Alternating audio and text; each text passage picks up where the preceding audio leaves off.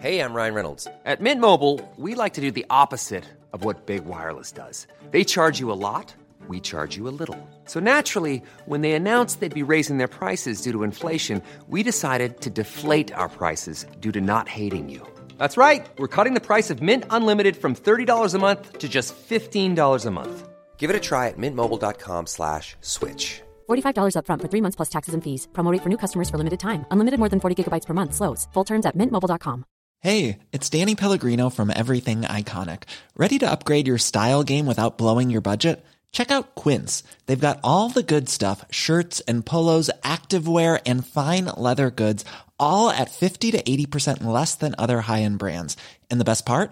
They're all about safe, ethical and responsible manufacturing. Get that luxury vibe without the luxury price tag. Hit up quince.com/upgrade for free shipping and 365-day returns on your next order. That's quince.com/upgrade. This is the Cork Today replay on C103. As we welcome you along to the programme, my thanks to John Paul sitting in for me all across last week while I took a week off and had a little bit of what they call a staycation. And I just got to relax, and the weather was kind of mixed. There was, we didn't get a lot of rain, which is, you know, you can cope with anything as long as it's not bucketing down with rain. Didn't get scorching sunshine either, except until the weekend as you're getting ready to come back to work. But it was lovely just to get a few days away, and we got to stay in a couple of hotels and to have somebody else cook your breakfast for you and serve you your lunch and serve you your dinner. And that's the one part of getting away and having a break and just relaxing. And it was lovely on some of the days where we got to eat outside, and I just really love dining al fresco, because I think when you're eating outside, it's you associate it with holidays, don't you? We don't get to do it that often in this country, but when we do get to do it, there's something magical about it, and certainly something very relaxing. So it really was lovely. The one thing I will say that I noticed, I was in two different hotels. Neither of them were in Cork. They were in different parts of the country, but I stayed in two different hotels across last week. And on both occasions, I have to say, the one thing I noticed was the young staff that are now employed. And there's always young staff employed, particularly during the summer season. But I think allowances and understanding has to be made of newer staff and staff who are working for the very first time. And there seemed to be more staff working for the first time than I've ever noticed during other staycations in this country. And I mean, always in the summer you'll get new staff, and everyone has to start somewhere. And people who will do, you know, a couple, maybe two or three summers, maybe when they're in college, you know, after doing their leaving cert, maybe in fifth year as they're heading in to do their leaving cert year, they'll get work in a local hotel. And we're well used to seeing young people going in and taking up those jobs, and it's great experience for them. And it's a way, of course, of them making a little bit of pocket money. But I, honest to God, reckoned there was way more of them than I've ever seen before. And I had done interviews in the last number of weeks. We've been doing interviews with the hospitality sector who say they are having problems recruiting experienced staff, because a number of experienced staff, because they were out of work for so long, some maybe decided to retrain, some people decided to completely leave the industry and have gone to work in other industries. Some people have left the industry because they see it can be antisocial, there can be antisocial hours attached to it. And then, of course, there was a huge cohort of people who worked in hospitality in this country who went home to their own countries, people who had been working for many, many years in hospitality.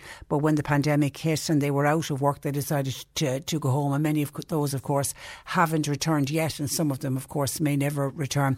So we definitely have very young, inexperienced staff working in our hotels and in our restaurants. And all I can say to people is everyone has to make allowances for these young people. They really are doing their very, very best. But I have to say, it was the one thing that stood out for me, including in one of the hotels I stayed in. We were in the restaurant, in one of the restaurants in the hotel, and the young girl came to take our order and said, blurted straight out, "It's my first time, so could you speak slowly so I'll be able to write it all down properly?" And I just felt so sorry for the young girl. And she was she did her level best. She really did. Even when she came to the table and she had the coffees at the end of the meal, meal, actually said to her, look, I'll take that cup from the tray for you. You know, you could just see the lack of experience and the sense of panic. And she was trying to balance this tray and everything was hot on it. I mean, bless her heart. So I decided when I was going the other way, often if you're looking at a menu and you might ask the waitress something about what exactly is in something, I decided against doing that with that particular girl. So if you are going away on a staycation, enjoy it. But just please, everybody have a little bit of patience and make allowances for some of the staff because they are young and they are inexperienced, but they will gain the experience as the summer goes on. But it was, as I say, it was great to be away and it was great to see hotels and restaurants busy as well. And then of course outdoor dining now has taken off, and again with the weather at the weekend there was just, I saw some stunning photographs up on social media of people on very busy streets across Cork City and County, everybody eating out and having a few drinks, and people seemed to be enjoying themselves. And many people of course headed to the beaches as well, and hopefully if you did get a day at the beach yesterday that you really enjoyed yourself and you took your litter and your rubbish home with you, and that you didn't block anyone in with the way that you parked. We all have to be very understanding of that as well when we're parking. Just be careful, and I know how frustrating it can be if you've been in the car for a long time and you have the kids and everyone's getting ratty because it's too hot and the children just want to get onto the beach and to build their sandcastles and get into the water and they want you to park the car. Just be aware of where you're parking your car, that you're not blocking in a car that's already parked there. Or I think the worst one is that you're not blocking the driveway of somebody's home, somebody who lives and who are very blessed and lucky to live by the sea, but they also need to have access to get in and to get out of their homes as well. So hopefully there wasn't any scenarios like that yesterday. 1850 333 103. And yesterday also good day for me because I went along to the vaccination centre at the GAA centre in Mallow where I got my second Pfizer jab. So now I've had my second and final one and I have to wait 7 days. So next Sunday I will be deemed fully vaccinated. And I went along yesterday morning. I did one of the earlier appointments. My time slot was for 10 o'clock. So I arrived there just coming up to 10 to 10. Didn't seem to be anybody around. So parked my car. The guy said you can go straight in. So I went straight in. I went in, walked in, showed my ID, walked up to registration, registered, walked, and somebody said you go into whatever booth number it was, went in, was met by a lovely nurse called Kay, who told me she was a retired nurse at Mallow Hospital, worked there for over 30 years, she told me 36 years, and decided to come back when they put the call out for people. She said at the start of the pandemic she offered her services. She said she wasn't needed at the beginning, but then they got back to her for the vaccination. Absolutely thrilled that she's doing it, and she said it's just such a happy, wonderful environment, and it was great. She gave me my jab, and would you believe I was finished at 10 past 10. It was very different to my first experience because I was one of those who went a month ago last Saturday to that same vaccination centre, Carrigoon in Mallow, where they had a problem with their iPads, and anyone that's been to one of the vaccination centres will know that all of the nurses and doctors who are giving the vaccines have an iPad. That's where all of the information is stored, and obviously that goes in centrally into the HSE so that they know that Patricia Messenger and my date of birth and my PPS number that I got my Pfizer jab. They went down that morning. Now, it was nothing to do with the cyber attack, even though it was on the same week of the cyber attack, but they had a huge problem and they were well over an hour before they got underway that morning. So the knock-on effect was they were trying to do catch-up for the rest of the day. So we were about 2 hours, I think, queuing up to get in, and it was a miserable old day as well. And there were some people giving out and others were saying, so what's the point? Well, me included, saying, what's the point in giving out? We've waited this long. If we have to wait another couple of hours, so be it. And then against yesterday, just literally parking up the car, walking straight in, doing the bits with the registration, going in, jabbing the arm from Kay, over sitting down, waited my 15 minutes. That was the longest part of it. Back out into the car and I was home. It was lovely. Wonderful, wonderful experience. And I know for many people, that's what's happening. People are sailing in and sailing out, and seemingly 700 people in that one vaccination centre in Mallow were vaccinated on Saturday. And I imagine they did the same yesterday. And already some texts in from people saying, when can the 30-year-olds register. There's talks of that now. They started talking about that at the back end of last week, because we know now everybody over the age of 40 who wants a vaccine, and it seems the vast majority of people are registering, and of all of the countries around the world, we are the ones who are most accepting of the vaccine, which is terrific, and it is our way out of this pandemic for sure. But it is going to be sometime this week.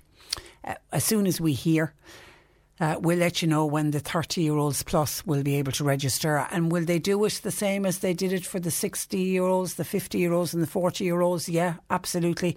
They'll open it up for the 35 to 39-year-olds. They'll work down every single day from 39 to 38 to 37, down they'll go. And then when they're all registered, then normally there's a day or two in between, and then they'll open the portal for the 30 to 34-year-olds. So have patience. Your time is coming.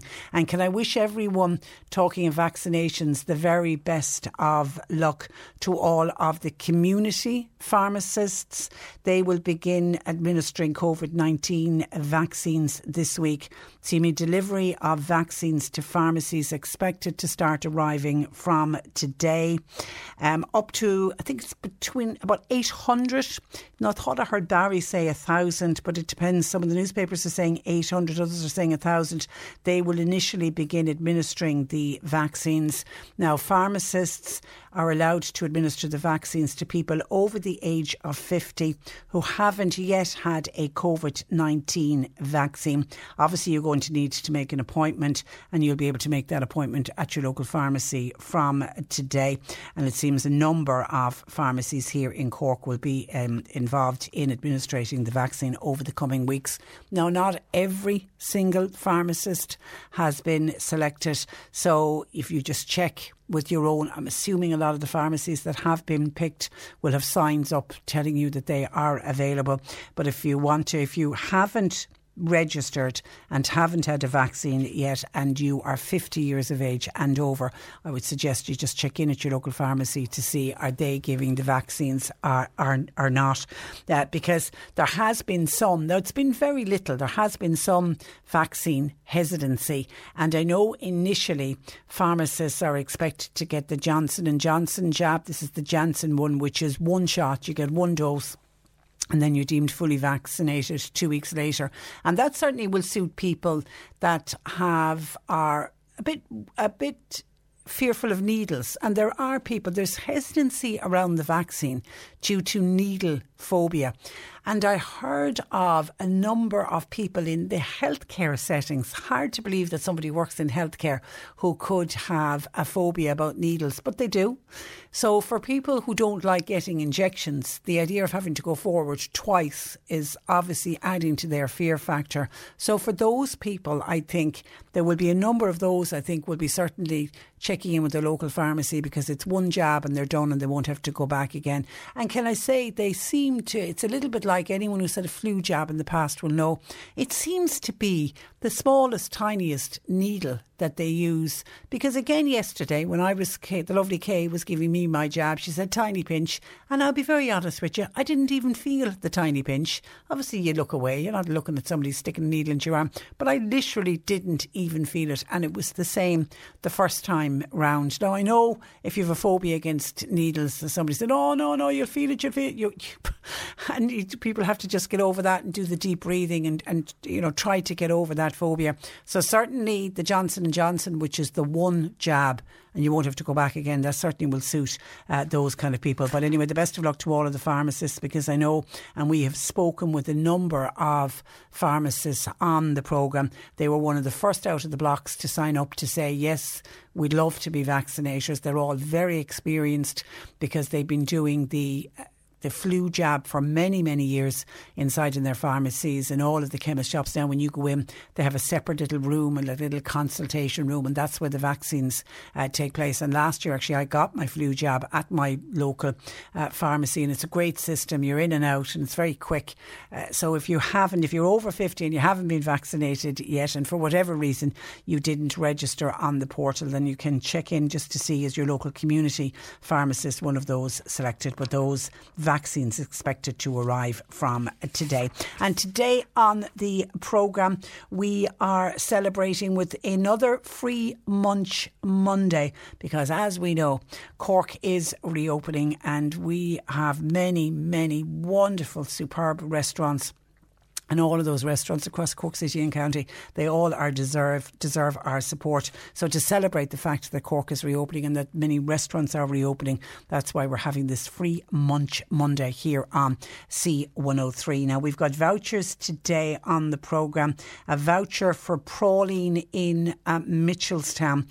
Your Free Munch Monday is your ticket to tasty free food, thanks to McCarthy Insurance Group, your trusted partner and advisor at Crunch Times. You can see mig.ie. So listen out. On the programme this morning, I will ask you of a food combination. I will give you the first word. You've got to come up with what food you normally combine it with. And it'll be by text or WhatsApp. And we'll let you know what our food combination is a little bit later on, and giving you the opportunity to text us then. And you could be in with a chance of winning a Free Munch Monday voucher. As I say, today's one is for Prauline in Mitchelstown here on C103. Some of your texts coming in. Sarah says, hi Patricia, what about all of the people in the vulnerable groups like the cohort 4 and cohort 7 who got their first AstraZeneca jab back in March and April and they've heard nothing since? Sarah, you will be due very soon to hear when your second jab is due, because they have brought down the AstraZeneca from 12 weeks to 8 weeks.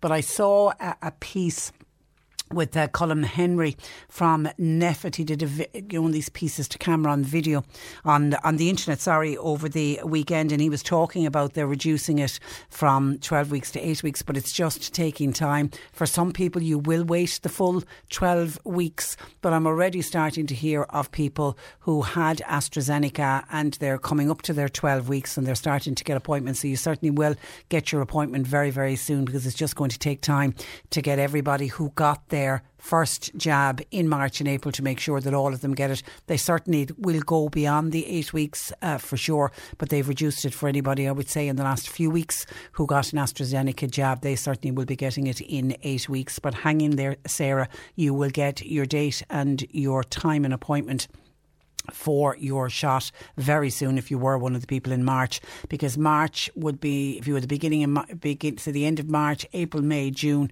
come up to the end of June, you should be due to get your second jab. But remember, for anyone who did get the AstraZeneca, after 4 weeks you are deemed vaccinated, you have full protection for AstraZeneca after 4 weeks. Your second one is more of a top up than anything else.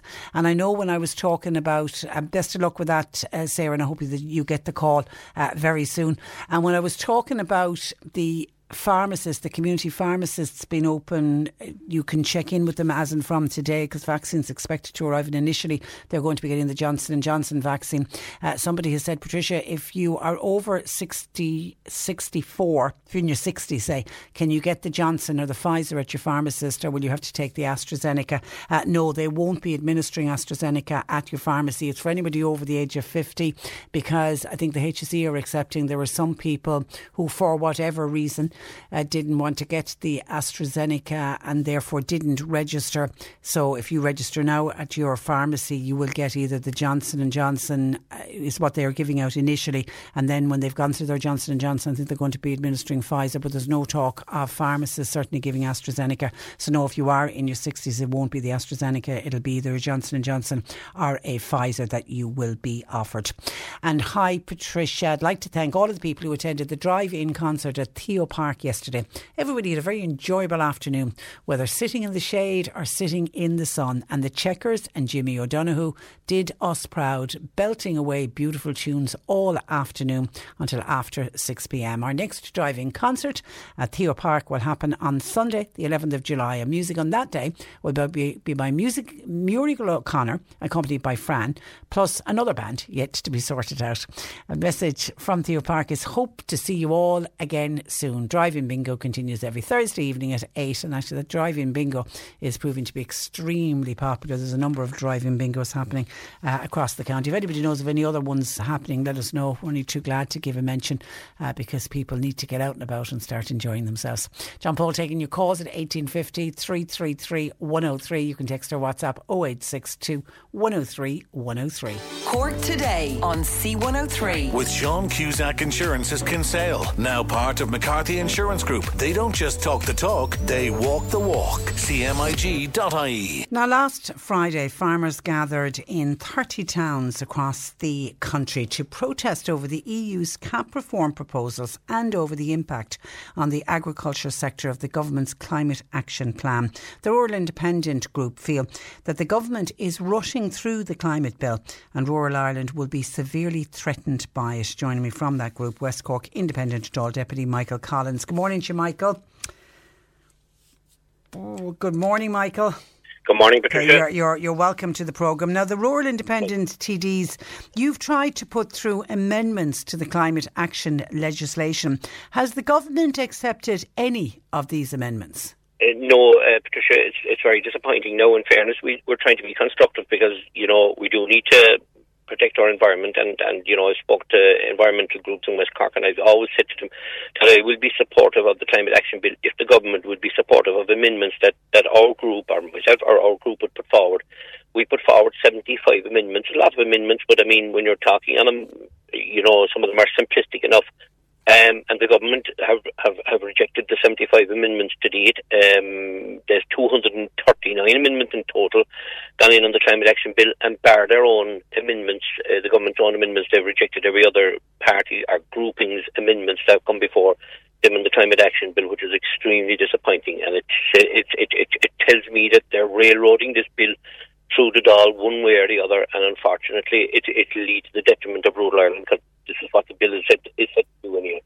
And do you feel some of your amendments would have made the legislation fairer to rural Ireland? Well, I think some of the amendments that we put forward were very fair. I mean, one of the amendments, I can give you a number of them, just as fair, you know, not every one of them, obviously. One of the amendments would that they'd lower the VAT and even consider a 0% VAT rate on insulation to all homeowners in the country, because, I mean, they're telling us we're moving away from the year of having home heating oil, even coal, turf, whatever. So what's the solution? The solution, unfortunately, is for the house owner to purchase insulation, and we encourage that. And it shouldn't be.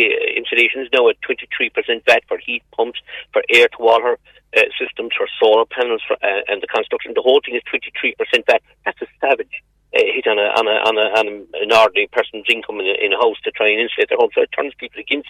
And 23%, that's normally the rate on luxury goods. I mean, it's hard to justify that insulation would be deemed a luxury good.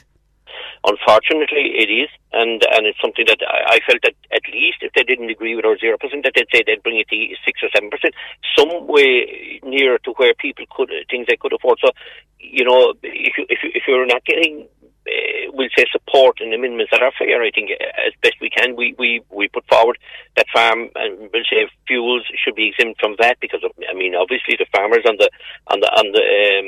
out there in the fields and the construction, the agri contractors out there every day trying to follow drive machines at a massive cost. We put forward a series of very, very fair, in my view, very fair amendments. We said we'd look for electric charging points at every town and village in Ireland by no later than 2026. Again, people are finding it impossible to get electric charging points, even though they've been forced to buy electric cars. Also, that every child living within 1 km or more from school should have free transport. You know the situation with carbon tax. Yeah. And people are being asked to take their cars off the road, basically, to travel with bikes. And that's not feasible in rural Ireland. So we're saying, okay, let's start moving some direction here by at least saying 1 km or more should be taken by free transport to school. We also said that the carbon budget itself, and that was one of our amendments, that would have an annual review.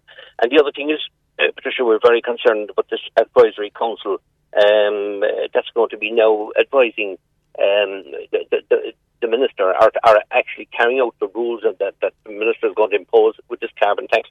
There's no elected member on that advisory role. So do you feel that this group is going to have too much power?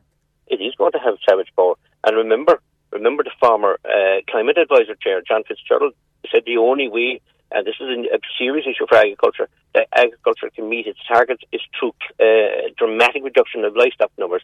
And this same council member proposed a cull of livestock numbers by 3.4 million, half the national herd.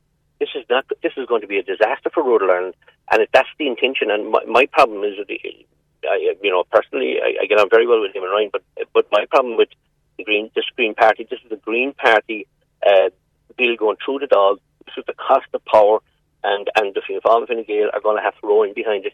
We can't put forward an amendment, and other parties and groupings have put forward very sensible amendments. We've been refused that right. We've looked into planning permission for one-off housing. That has to be resolved going forward. We will, as I say, the climate action, this new advisory council, we're saying it has to have four reps from four different organisations. It should have a fishing sector rep. It should have an agricultural policy representative, a rural transport representative. We can't be having professors and no disrespect to them, and very high-heeled people from all over the world on these advisory councils, and no one to say, wait a minute, has anybody rule-proofed any of this legislation or any of these guidelines and rules that are coming out there, because they do affect people's lifestyle and people's life in rural Ireland. Do you think a lot of the backbench TDs have concerns, but because of the party whip system, they must toe the party line? Well, I think this is the price of the Green Party in government, and it's very disappointing. And I think that the backbenchers need to come out and speak.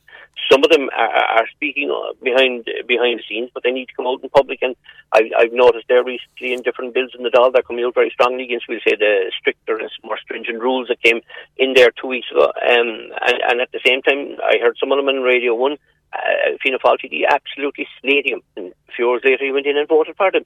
So, unfortunately, they must stand up for the people, because when our groups and parties are willing to put in amendments and willing to participate in what's going on here, the least they do is get the respect of some of the amendments being accepted and some of the amendments being listened to, and that's not happened here.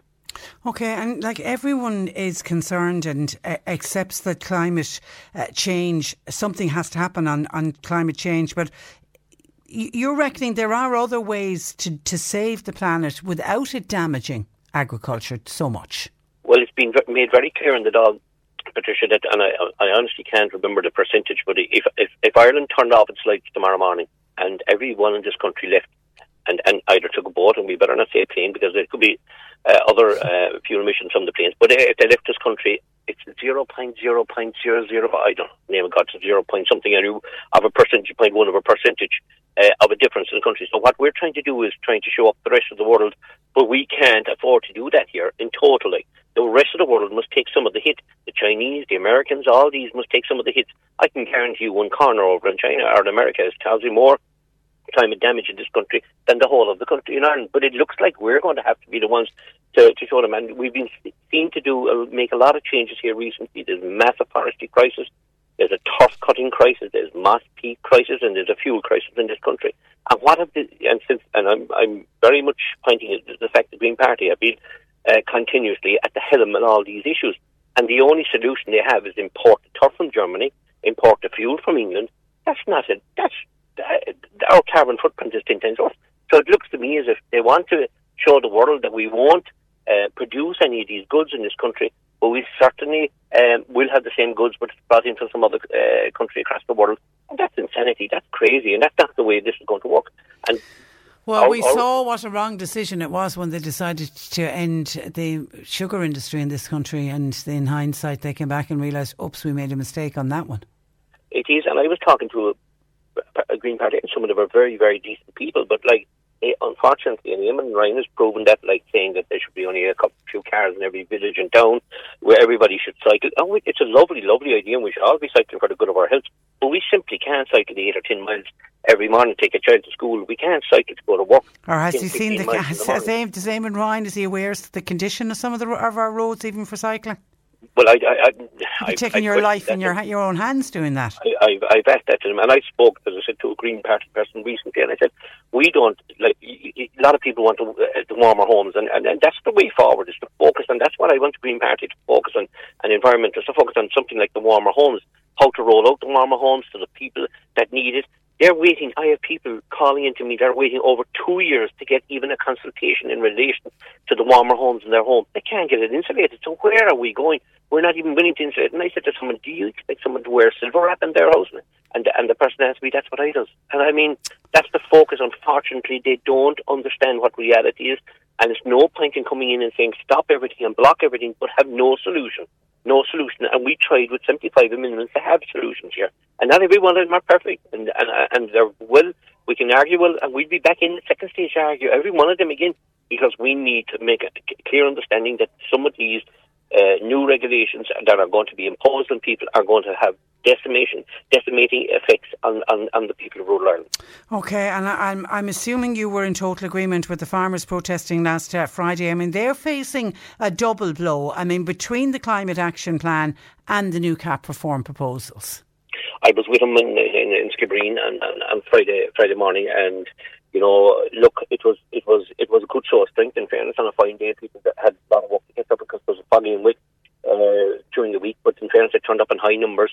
Yes, the CAP negotiations are very, very critical at the moment.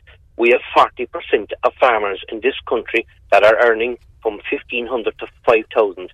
And Patricia, we have farmers in this country earning very, very strong people that own factories. I won't go naming people that are earning between 250 to 300,000.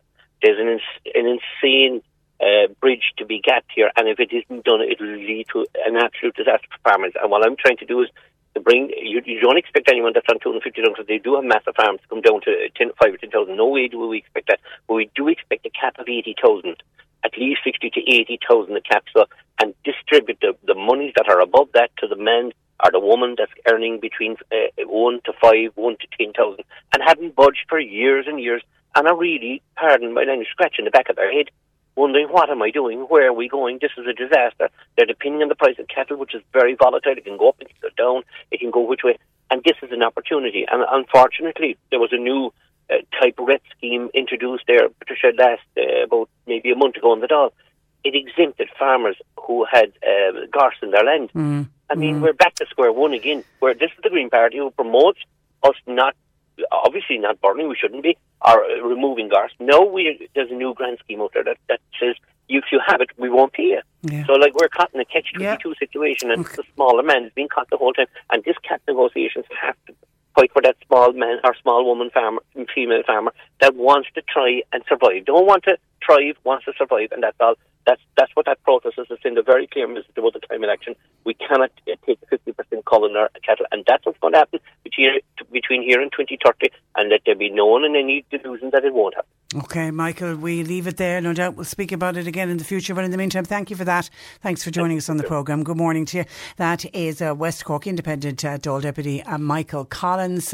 Frank says people ought to know that the climate change is a borderless crisis. It means less dairy cows and more trees. That's my text to 0862 103 103. Cork Today on C103. With Sean Cusack Insurance's Kinsale, now part of McCarthy Insurance Group. For motor, home, business, farm, life and health insurance, cmig.ie. Let's stay on environmental issues this morning because customers are being encouraged to resume using keep cups and reusable packaging to cut back on single-use plastic. Joining me from the Conscious Cup campaign is Sorka Kavanagh.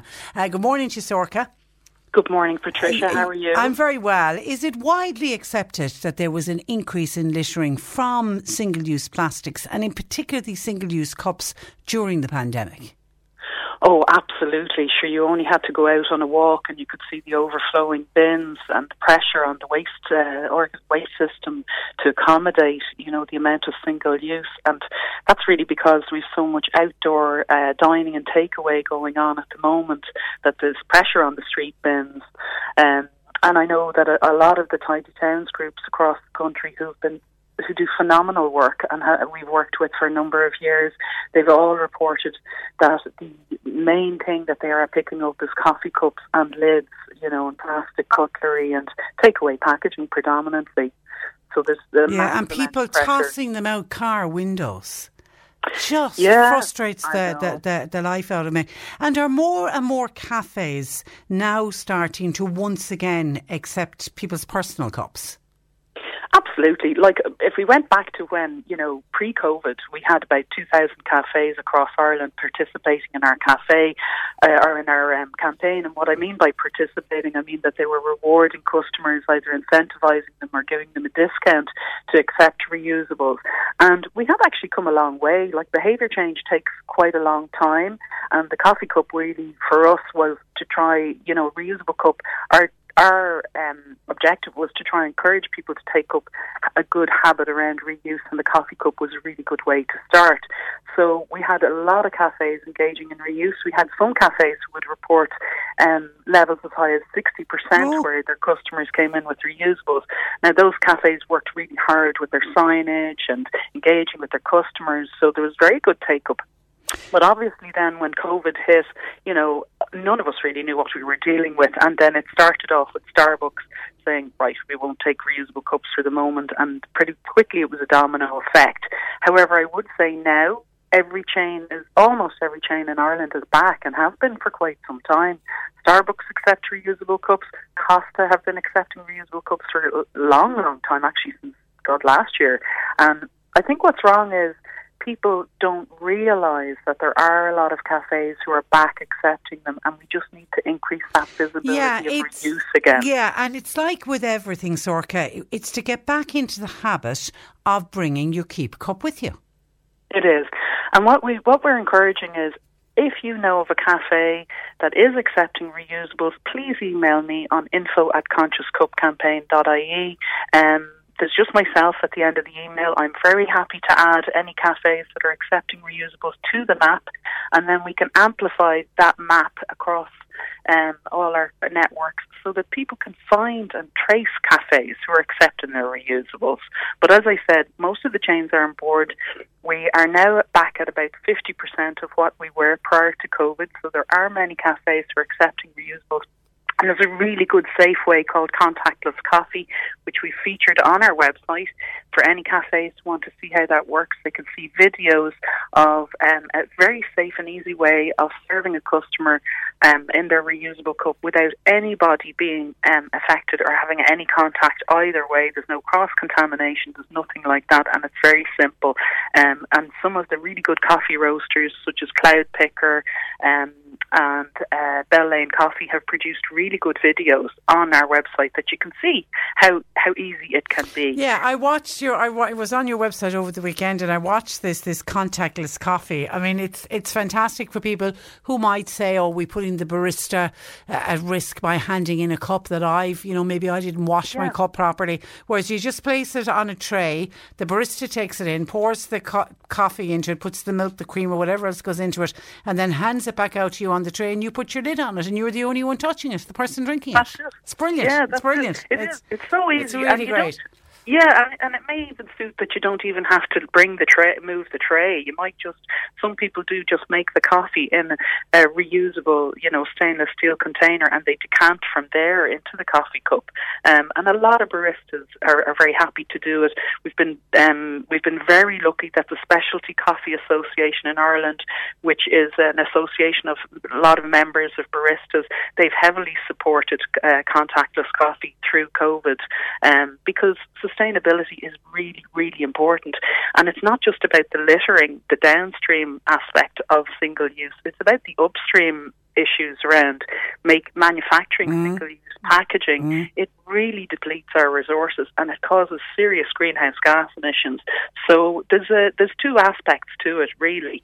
And if we can move to reuse, we can accomplish so much more. And it's ironic that we're doing this interview this week because we have World Refill Day on Wednesday. So there's a lot of celebrations going on across the country where we're, championing businesses who are engaging in reuse. And I don't just mean in terms of coffee cups. I mean refill stores who accept your own containers. And they're becoming really popular, the refill stores. They really are. Like, one thing is for sure, conscious consumers are on the rise. You know, as we come out of COVID, people want to engage more. They've become more connected with their local areas. They've become more connected with, biodiversity, because they're walking around. They're kind of taking in nature that's around them, and that connection is really important, and people are more appreciative. Yeah, we can all do our little bit. Now, you'll be disappointed to hear this, Mama. Good morning. One of the problems with the COVID situation are the cafes not accepting the cups to fill because of COVID risks. I've presented my own keep cup and they say, we're not allowed to use that. So they give it to me in a paper cup and say, pour it into your own cup. No. That makes no sense. And it doesn't, because the single-use cup has been used. Yeah. Now, let's go back to the quote there. We're not allowed. So who's not allowing this to happen? And there's a big misconception out there that the Food Safety Authority have said they're not allowed, but that's not true. And as they say, there's great information on our website which gives you a direct link to the Food Safety Authority in terms of, it's up to each business to decide what they want to do, and they operate within their normal HACCP guidelines. So nobody has said they're not allowed to accept reusable cups. It is up to each business to decide what they want to do. And there may be reasons why a business feels that they don't want to accept reusable cups at the moment, but that's their decision. There's nothing in the guidelines to say. Yeah, and and I would suggest to that texter, if they're saying because of the risk of COVID, I would send them on to your website, Conscious Cups, Sorka, and tell them to look at a little video on contactless cups, contactless coffee, so nobody gets to touch it, because the figures on single-use cups are mind-blowing. 500 billion single-use cups globally go to landfill.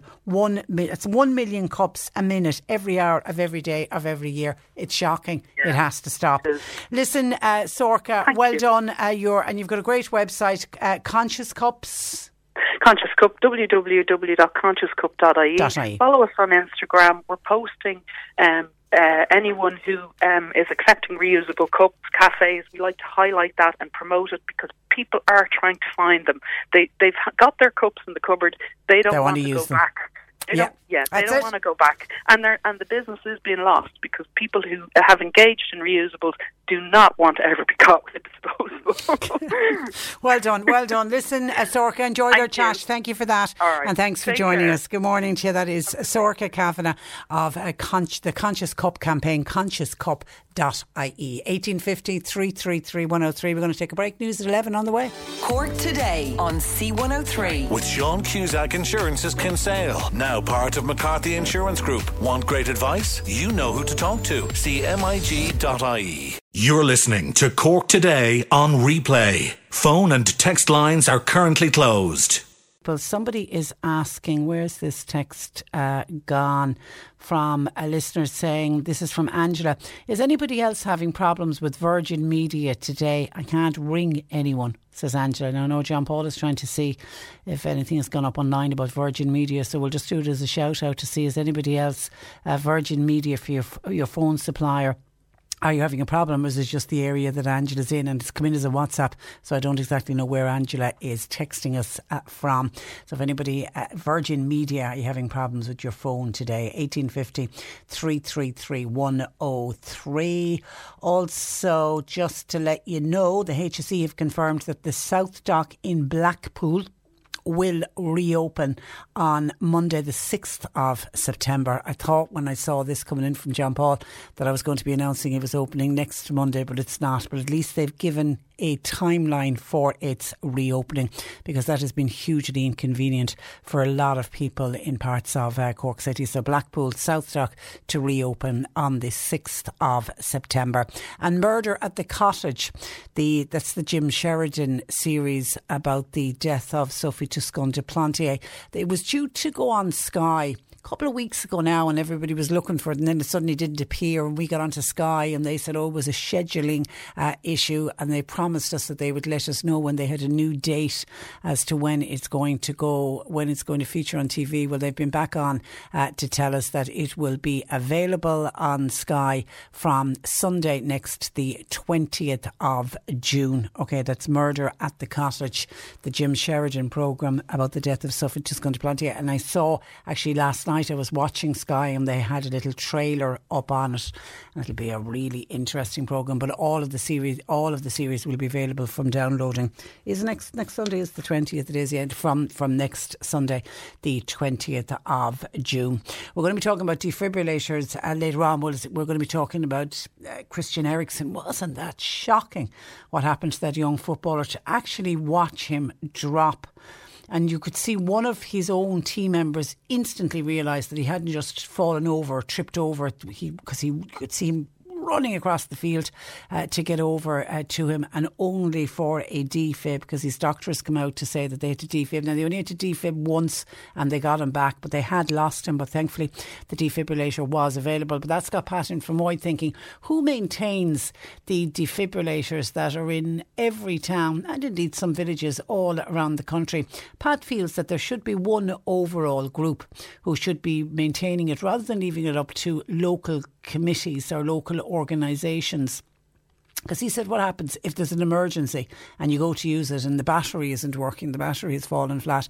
And I don't know the answer to that, but I'm assuming it's the groups involved with getting the defibrillator into a particular area. I'm assuming they're the ones that keep a check-up on it to make sure, because the big one would be the battery. The big one would be to make sure that the battery is charged at all times. So I'm assuming that there is a group locally, but I know the point you're making. Should there be some kind of an overall organisation that would maintain and would just keep an eye on all of the defibrillators and make sure that all of them are working? I think you've got a good suggestion there, Pat. Thank you for that. Now, I mentioned earlier when I was on my staycations last week that the one thing I noticed was the amount of young staff that are working, and young inexperienced staff. We always expect young staff, particularly during the summer months, but there just seemed to be really a lack of experience, and this is to do with, you know, the businesses weren't open, I suppose, even trying to get them in to train them in. And for all of us then as the customers, when we're supporting our local hotels and our local restaurants, to please have a little bit of patience with some of the younger staff, as you know,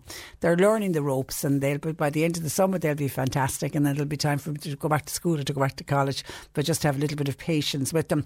But somebody has sent in a text saying it's lovely to see young people working in hotels and restaurants, but this listener feels what they are being paid is so low. Texter says, no wonder so many left the industry. They get paid shocking wages. Well, I don't know what the going rate is for a young waiter or a young waitress, but there are labour laws there. It has to be the minimum wage. Now, they work hard if they are just working for the minimum wage.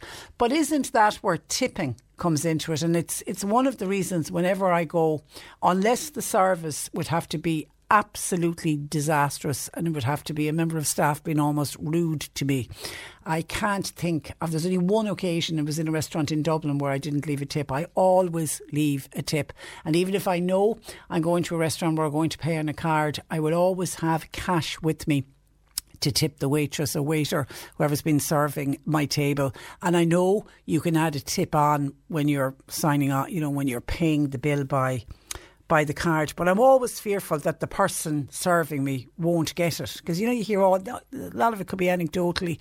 You'll hear stories of people saying, oh, if the money comes in on a credit card, not all restaurants pass it on, or it's not evenly distributed between all of the staff. So I always make a point of trying to get to whoever served my table to hand them the tip. But I think that's where, if they are being so badly paid, and if it is just a minimum wage job, which I'm assuming it probably is, then it's up to us to make sure that we tip.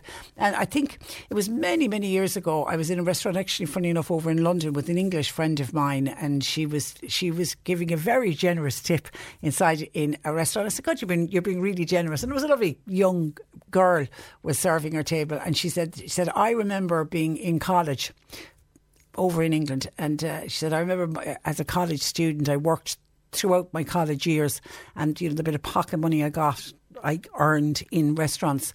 And she said, we were always low paid. She said, we were really badly paid, the students were. And she said, it was only for the generosity of tippers that kept me going. And that kind of stuck in my mind. And that's why, particularly when I see young people, I'm always aware that they mightn't be earning that much money. And that's why I'm always somebody who tips for that reason. Anyway, on that same topic, hi Patricia, welcome back. Thank you. Glad that you enjoyed your week off. I heard you say, talk about the staff on your programme in restaurants and how they are young starting off. Well, I have to tell you, I was in a restaurant last week with my daughter. It was in West Cork. It was outrageous what they were charging. Many of the people in there were locals. So my daughter asked for a bowl of soup and she got one slice of bread with it. She asked for a second slice of bread, and when the bill arrived, she got charged an extra 75 cents. I thought it was pure robbery. For an extra slice of bread, you could get a full packet of brown bread in the local supermarket for 79 cents. I would like you to ask how other listeners out there, what kind of experience they have of food and ice cream. Thanking you from a West Cork listener. Have others noticed that prices have gone up? I know when I was away last week, the one item that stood out for me on a bill, when I was paying a bill, it was after one of our lunches. It was in a hotel, and when the lunch, at the end of the lunch, we decided we'd get a cup of coffee, and there were two, very small little cups of coffee arrived, and we were charged €8 for the two cups of coffee, and I thought that was a bit expensive. At the end of having, we'd had a glass of wine at the meal, a couple of glasses of wine at the meal, and had a nice lunch, and I just thought that was a bit expensive for the cup of coffee. But having said that, when I was in and the same restaurant having lunch, and Marcia was having soup and bread, and she likes just plain, the white bread from a slice pan, just like any of your fancy rolls or any of your round bread. She's a white bread girl with a little bit of butter on the top of it. And when her bowl of soup arrived, there was only one slice of bread with it, and I asked for and she'd eaten that, and she signed that she wanted another slice. So I asked for another slice, and they didn't charge me. And I actually made a note of seeing did they, but they didn't. So I suppose it varies from restaurant to restaurant. But being charged 75 cents for an extra slice of brown bread. Do listeners find that excessive? That's what our listener wants to know. 1850 333 103. And somebody else says, I'm wondering, are other people finding it impossible to see back the Killarney Road when trying to cross a Ballymacork? It's due to overgrown hedgerows. So, Ballymacork Cross is where... hopefully that is going to be sorted, and it will be sorted out. We know that the works are underway, or the planning is underway to get that, what's been deemed one of the most dangerous junctions, not just here in Cork, indeed in the country. But at this time of the year, when the hedges get overgrown and the verges get overgrown, it can become really, really dangerous. So are other people noticing that the hedgerows really need to be cut back at Ballymacork Cross? This listener saying finding really, really difficult to see that back the Killarney Road side of it when trying to come out from that cross. 1850 333 103. And then a couple of people in about AstraZeneca and waiting on their second jab. Hi Patricia, in my early 60s I got my first jab on the 7th of May. Now I'd like to know, when will I be getting my second jab? I've underlying conditions. That's from Catherine, listening to the programme and enjoying it in Glanmire. Good to have you along, Catherine. I unfortunately can't give you the exact date on when you're getting the jab, but if you got it at the start of May, when you got it at the start of May, it would have been the 12-week rule, which would have been the 7th of May, 7th of June, July, or you wouldn't be due to get it until the beginning of August. Now that's been brought back to 8 weeks, so you should be expecting to get it around the beginning of July, I imagine. You will expect to get it, because I think people who got it later, like you in May, I think you will perhaps only have to wait the 8 weeks. It's the people who got it earlier, like in March and April, they're coming up to their 12 weeks already. And as Colm Henry from the HSE said, it's just taking time from an administration point of view to reduce the 12 weeks to the 8 weeks. So I imagine you'll possibly only wait about the 8 weeks, Catherine. So hang in there. You will get your date and your appointment. And here's somebody proving that to say, hi Patricia, my husband was due to get his AstraZeneca second jab on the 1st of July. That would have been based on waiting 12 weeks. He got a text on Saturday to say his appointment is next Friday morning, the 18th of June. Happy days. So he will have waited 10 weeks instead of 12. So they are starting to get through it. So anybody out there with the AstraZeneca waiting on the 2nd, have patience. Your appointment will arrive, and they really are doing their very, very best. 1850 333 103. John Paul taking your calls. You can text or WhatsApp 0862 103 103. C103 Jobs. Playgroup manager / playgroup leader wanted. It's for 22 and a half hours per week, and it's in Reader Screener. Applicants must have a minimum of level 6 QQI qualification. A home carer is wanted. That's for an elderly lady with dementia. That's in the Bandon area.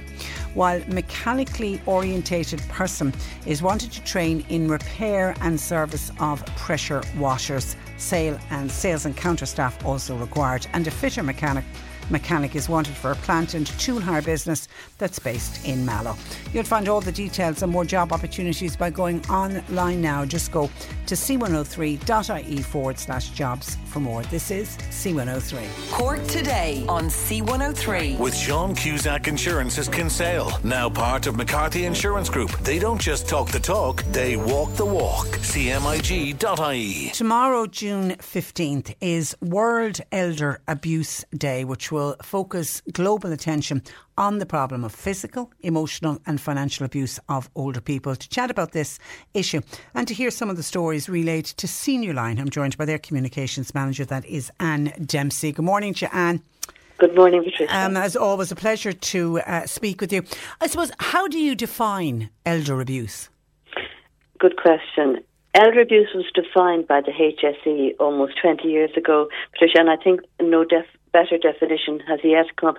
They defined it as a single or repeated act or lack of action that occurs within a relationship where there is an expectation of trust, and I think that's an important kind of clause, an expectation of trust which causes harm or distress to an older person or violates their human and civil rights.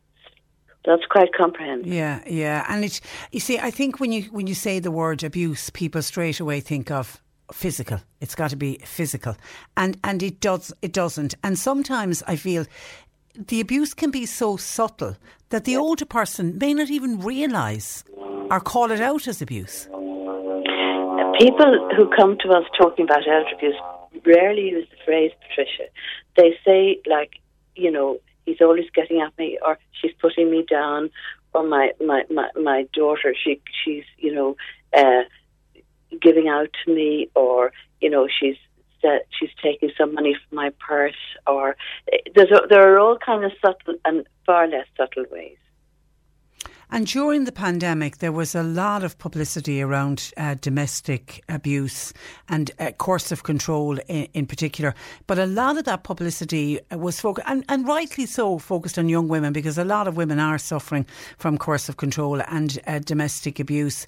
But has there been an increase in that type of abuse and in elder abuse since COVID arrived? Well, sadly, we have found that there has been. That now we don't get loads of calls around elder abuse. Let's put it in context, but we get a regular number of calls, and they have been on the increase since COVID. And I think financial abuse has been on the increase. I think a lot of older people have been more isolated, more on their own, more told to kind of stay at home. And one of the ways in which elder abuse and indeed domestic abuse flourishes is in secrecy and when there is a lack of support. And the COVID conditions were very ripe for that, I think. And when older people contact Senior Line about abuse, is it often the first time they've spoken about it to anyone, Anne? It can be. I think this is where the value of the phone call comes in, Patricia, and also that we're a peer-to-peer service, that it's older people listening. So a lot of our callers who phone have a sense, and it's a big call to make, that we will understand. I mean, imagine if you're phoning to say that your son is abusing you. The difficulty of that, how hard it is to say that. But to say it to another mother maybe, who maybe will understand the gravity and the size of that for you, is some help in feeling that you'll be heard and understood. And if it's the person who's doing the caring that's doing the abuse, is there a fear factor? I can't speak up because what will happen to me? I need that person to look after me. Exactly. That's the catch-22, that people want the abuse to end, but the relationship to continue. And that's a very difficult bit. And that's why, with elder abuse situations, particularly familial elder abuse, if it is a son or a daughter, that frequently it's not just an event. It's a kind of a long, drawn-out kind of process. And we sometimes need to support callers over a period. And I suppose with that first call you've just mentioned, Patricia, we would believe them, and we would just listen quietly and encourage them and not be dreadfully shocked and make them feel worse, you know. Mm. And we just would listen, and we would, you know, begin discussing, if they're ready to discuss it, what safe action they can take, safe being the operative word. And also, each of our volunteers has a list of the 9 safeguarding officers, HSE safeguarding officers around the country. And we have those contact details that we can give a caller if a caller would like them. But often the caller doesn't want that then. They say, look, it's been enough to tell you, and they know they can call us again. And so something, a process, hopefully a positive process, has begun. Because I take it there isn't a quick fix. No. Yeah. No. Not at all. I mean, I've talked to a lot of HSE people about this, and I'm sure you have too. And there's all kinds of reasons for familial abuse and elder abuse and domestic abuse. So, you know, because there's a variety of reasons, some of them very intransigent and some perhaps a bit simpler, they all have to be worked through. But the first thing is to kind of begin having somebody on your side, somebody to speak to, somebody that will help you look forward, because you can feel it's very dark and there's nothing I can do. But there is frequently. And the thing is, what can you do in safety? And you've highlighted some examples of some of the stories of abuse shared with Senior Line, yeah, that I think are worthy of mentioning. Kevin, you describe as a 66-year-old widow who is on the family farm. That's it. Now, Kevin isn't his real name. And at 66, Kevin isn't that old at all. No, he's a young man. Sound of wind and limb. But the situation is he is being harassed by his son to sign over the family home and the family farm. And Kevin still likes being his own man and working on his farm that he built up himself. And while the day will come when he will hand over, he's not yet ready, which is his right, I feel. I mean, in these situations, if maybe this father and son can be encouraged to discuss it, but it's the bullying aspect, it's the kind of coercion, it's the kind of imbalance of power that's the wrong piece here. And so Kevin needs support to try and stand his own ground and maybe seek a bit of legal help if that will give strength to his elbow. And Kevin is fearful that if he does sign over the family home and the family farm, that'll be it, is it? That he'll have no future. That would be it. Or the next thing might be a nursing home. The next thing would be out of the place altogether. You know, I mean, that's the way. We've a number of callers in different situations regarding financial abuse, which is a big thing on Senior Line. And again, so many of them feel it's the thin end of the wedge. It's hard to believe that somebody could sign over a family farm and a family home and then find themselves in a nursing home because of it. Yeah, it is, and I don't think it will happen tomorrow, but it's just the feeling of insecurity and lack of confidence. Yeah. And, you know, I think when people are ready to have the conversation with some kind of mutuality and some kind of equality, that's grand. But if there's something coming in to force the issue, and if you're beginning to feel just not as kind of strong as you were in some ways, you know, in yourself, that, you know, the fact that he's a widower, the fact that his wife has died. So sometimes, you know, when callers phone us, they're on their own. There isn't the kind of circle of support. There's a few things in place that can lend themselves to elder abuse. Yeah, and again, that is a typical example that a number of people wouldn't even have realised that was abuse. Yeah, very rarely, carers don't use the words, you know, saying my son is abusing me. They say, look, I'm in a pickle here, I'm very worried, can I talk to you about something? And that's what emerges. But we correctly define it as elder abuse because that's what it is. Mm. And then another story was Bridget, who's only 62. And she has never felt free of the influence of her husband's extended family. Now, I think there's a number of people listening might identify with Bernadette's story. Yes. And again, it can happen any part of Ireland, but I think it's more maybe a rural thing where a family is a business as well as a family. And this caller has been phoning us for some time, and she's been entrenched in this situation for many years, and the family grip over her freedom has kind of tightened, and she now has to ask permission for it. This is a terrible thing to say, but she asked permission if she's to take the car out to shop now. Whoa. Yeah. Whoa, that's... And she's all of her married life has probably been like that. It has. It started off sadly on the wrong foot, and it's kept like that. And her husband's parents are still, well, her husband's mother is dead, but the father's still alive. And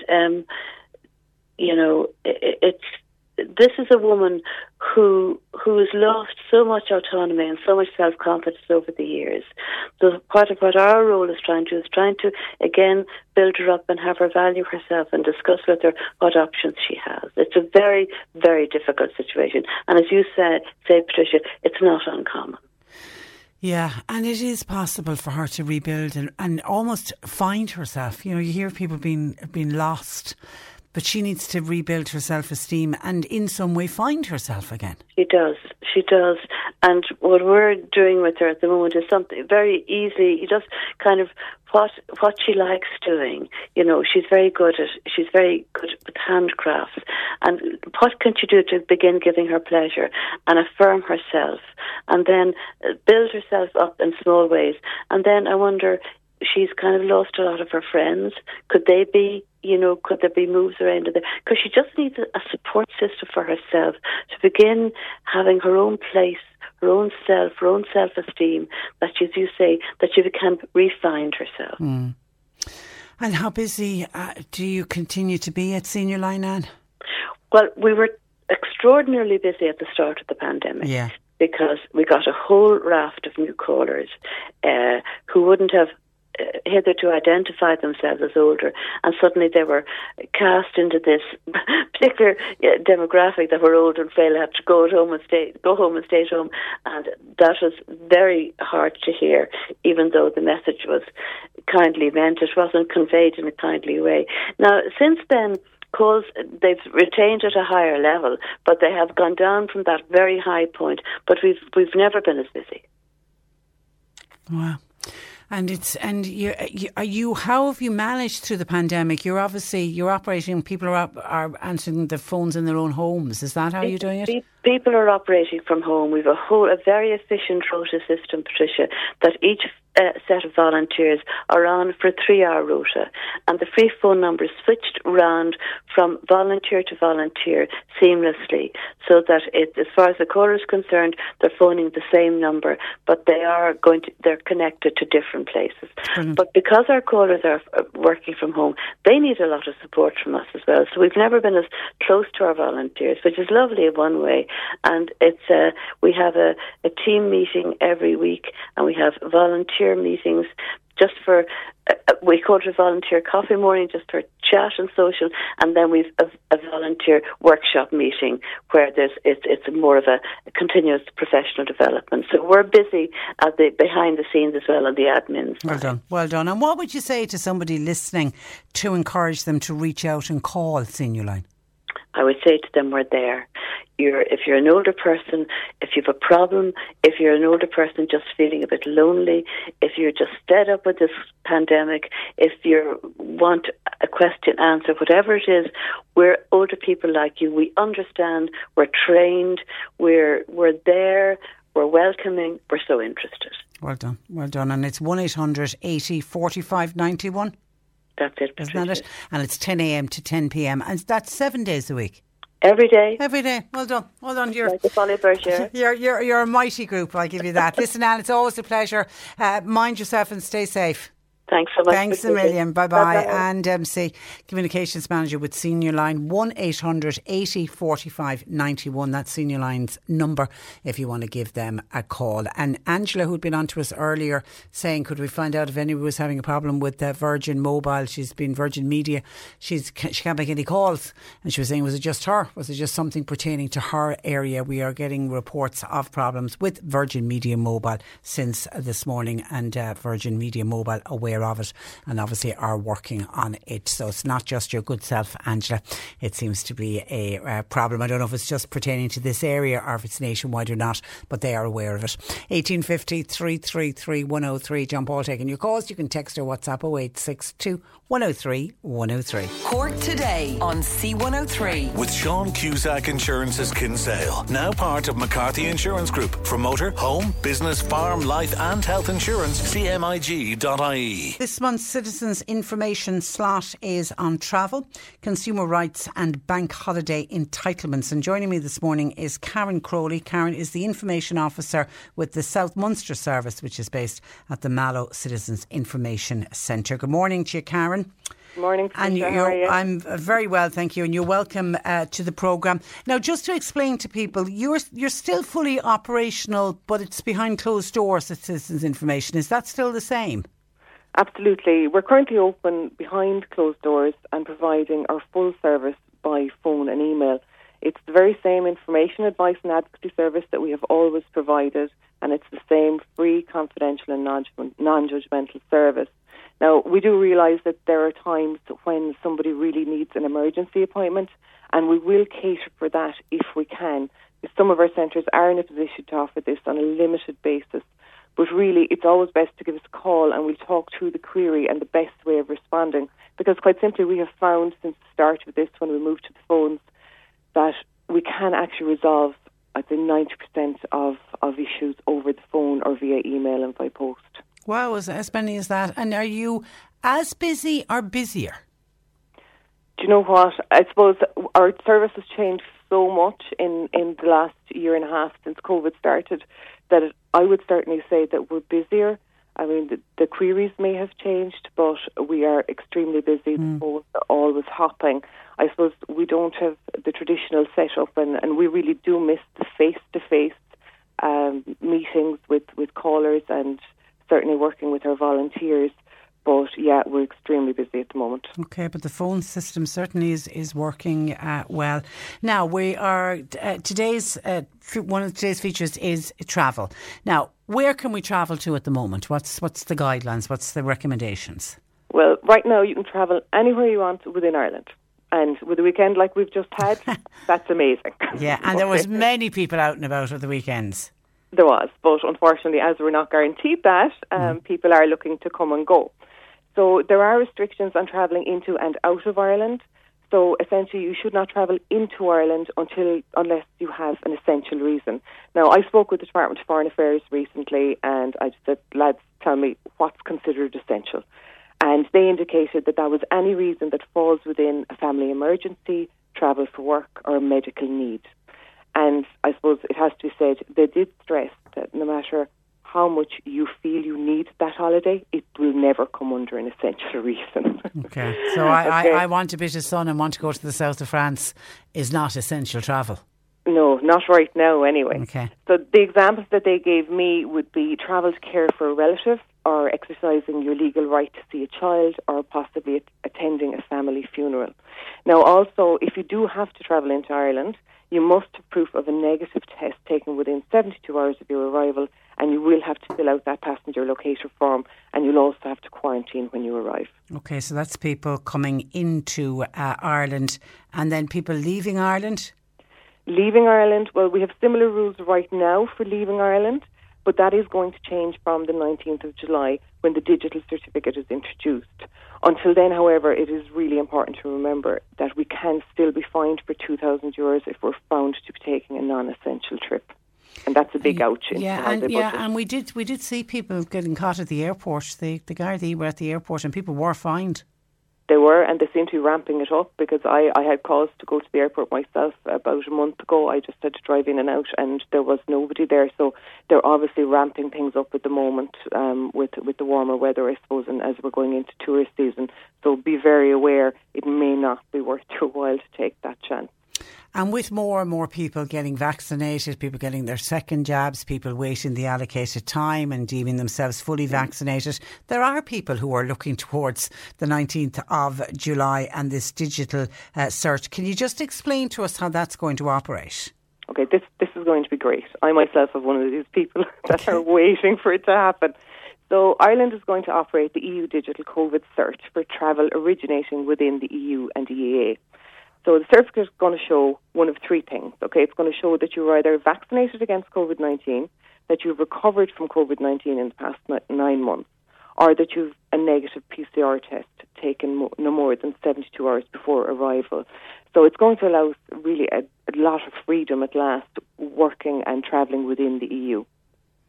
And again, you're going to have to check in, though, when you decide what country you're going to visit, because rules within individual countries can change. We saw even what happened to people from the UK who travelled to Portugal. Suddenly there was a spike in numbers in Portugal, and the UK, you know, there was a big scramble to get back home again. There was a mad race. Yeah. So we're going to have to be conscious of that. If you're abroad and you start to hear rumblings, I would be looking onto the Department of Foreign Affairs websites straight away. They would be my go-to, and they're absolutely fantastic actually to deal with. But they will be giving notifications if there's any changes coming. And look, rumours do go out, so we usually do get a few days' notice. But yeah, absolutely. Even if you have your holiday booked for, we'll say, after July 19th, you're still going to have to keep checking things out. And be prepared if you need to get home in quickly, absolutely, that you may need to. Now, you've been talking about the digital certificate, and it pertains to the EU and the EEA. But of course, the UK is no longer in the EU. So what happens with the UK and travel to and from the UK? Well, it's not included in the digital certificate at this time. So right now, as of today, a person travelling from Ireland to the UK does not need a negative COVID test or to quarantine on arrival. However, this isn't working both ways. And I suppose we're listening even more on the radio this morning that this isn't going to change anytime soon, I believe. So if you're travelling from Ireland to Ireland, you do need that negative PCR test, and you do need to quarantine on arrival. The only exception is if your journey starts in Northern Ireland. So, look, we just have to wait and see what happens there up to today. And I suppose even now, it's a 5 days quarantine. And if you get your negative PCR, you're free to go about your business. But as we said, I've just received a media scan myself this morning stating that, you know, it looks like change is afoot. So they're talking about that 5 days might go to 10 days. So you do need to be aware of that. Now, what if I cancel my package holiday because of government advice for non-essential travel? What happens? Okay, so if you've booked that holiday, and because the cert is coming in, we would say that if you booked it as a package holiday, you actually have more rights as a consumer than if you had booked your flights and accommodation separately. But there is criteria to be met. So a package holiday must last longer than 24 hours, and it will include two of the following. So transport, accommodation, car rental, and travel excursions. So you need two of those in order for it to be qualified as a package holiday, and they must be booked together. So you have the right to cancel your booking for free before the start of the holiday in the event of unavoidable and extraordinary circumstances. And I suppose COVID would certainly come into that. Mm. And this includes disease or serious conditions at the destination. So we'll say if you have booked and suddenly, as you said, we keep on top of things, suddenly wherever you've booked has shut down, then this would play into this. So if you want to cancel a holiday that is outside of the travel restrictions, however, you're not guaranteed a refund. So we would be saying check those terms and conditions before you actually book the holiday. You can't just suddenly change your mind because suddenly don't fancy going. What if the flights are still operating? Because that was something that really happened at the start of the pandemic last year. It did, absolutely. But again, this is where the beauty of the package holiday legislation, it protects your right to a full refund in certain circumstances. So the circumstances are, like I said before, in the event of unavoidable unavoidable and extraordinary circumstances, but also where a significant part of your package holiday has been affected. So if the flights are still operating, but your accommodation has gone into lockdown and is shut down, then obviously a significant part of your package has been affected and you are fully covered under the package holiday legislation. Can the travel operator offer you a credit note instead? Do you have to take it? Well, they can offer it, but you don't have to take it. You can still insist on your full refund. The credit notes are state guaranteed though, so you wouldn't actually be at a loss if you did accept it, and you can always exchange it for its cash value 9 months from the date it was issued if you haven't used it. OK, and there's one other topic we want to chat to you about, and this is to do with bank holidays. And we've just had a bank holiday, but of course our next one is the August bank holiday. And that might tie in with the start of people going back to work, because there's so much talk of people returning to work in August rather than September. Will people be entitled to that bank holiday even if they're only just back at work? Do you know, they should be. I mean, we have more than 5 weeks to go. So, and we are asked this quite a bit at the moment. And what we would say to people is, look, during layoff or short-term working, you are still employed by your employer. So it means that you're entitled to benefit for any public holidays that occur during the first 13 weeks of layoff. Part-time employees, then it's slightly different. They must have worked at least 40 hours in the previous 5 weeks before the public holiday. So that's 40 hours spread out over 5 weeks, not 40 hours per week. So, as I said, as we've more than 5 weeks until the next bank holiday, it's likely anyone who has returned to work will have an entitlement to some form of benefit, and that's whether you are full-time or part-time. Now, it changes a bit then as to your entitlements, as to whether you actually work on that bank holiday or not. So if you normally work on a bank holiday, you'll benefit from that day off. But if you do not normally work on it, then you should receive 1/5 of your weekly pay or possibly time off in lieu. And if you're required to work that day, which we may see with the hospitality industry or other frontline services, you should receive an additional day's pay. What if I'm on sick leave? Yeah, the $1 million question. We get that quite a bit too. If you're a full-time worker on sick leave during a public holiday, you're entitled to the benefit from the public holiday. There's no question. And in this case, your employer can choose to pay you as normal, so your bank holiday entitlement is covered that way. Now, if you're a part-time worker, you may have an entitlement. So again, have you worked 40 hours in the previous 5 weeks? That's what we would be looking at. Now, I would suggest that anyone that has queries on holiday entitlements should give us a call, because there's so many little rules and regulations about it that instead of trying to figure it out yourself, do you know what, give us a ring. We're doing it every day and we're always on the end of the phone to offer information and advice. Well done, well done. And finally, John, this is back to travel, has a question for you. Do you need a valid reason to come into Ireland if you're travelling from the UK, if you have a negative PCR test and if you are fully vaccinated? At the moment, the answer is yes. You do need a valid reason, OK. You need a valid reason, yeah. OK, you are a mine of information, Karen. People can contact you how and where? The best way for your listeners to contact us, you can contact myself in Mallow, and I'm on 076 107 8000, or if you want to make contact with the West Cork office, then that's 076 107 8390. And, you know, I know a lot of people won't have pens in hand at the moment, so go onto our website, citizensinformation.ie, and the list of your local centre will be there with the relevant phone number. And it's a brilliant, up-to-date website, I have to say. You guys really stay on top of that website. Listen, Karen, a pleasure. We'll talk again. Thanks for that, and thanks for joining us. Bye-bye. You too. That's Karen Crowley, Information Officer with the South Munster Citizens Information Centre at the Mallow Centre. You're listening to Cork Today on replay. Phone and text lines are currently closed. Some of your calls and comments coming into the programme. We mentioned earlier when we were doing our piece with Karen on Citizens Information, when we were talking about travel, that the Health Minister, Stephen Donnelly, is expected to announce stricter home quarantine measures for unvaccinated people travelling from Britain, and that's expected to happen this week. At the moment, British travellers can currently end home quarantine after 5 days. That's if they have a negative PCR test, and that is expected to increase to 10 days for unvaccinated people travelling from Britain to Ireland. But of course, the problem that we have at the moment is to do with people crossing over the border. And some people are saying, you know, with the hotel quarantining? Why are we not asking people coming from Britain to go into hotel quarantine? And it is expected that Britain will not be added to the state's mandatory hotel quarantine, and that's because of the implications that would be caused by the border with Northern Ireland. Well, John in the City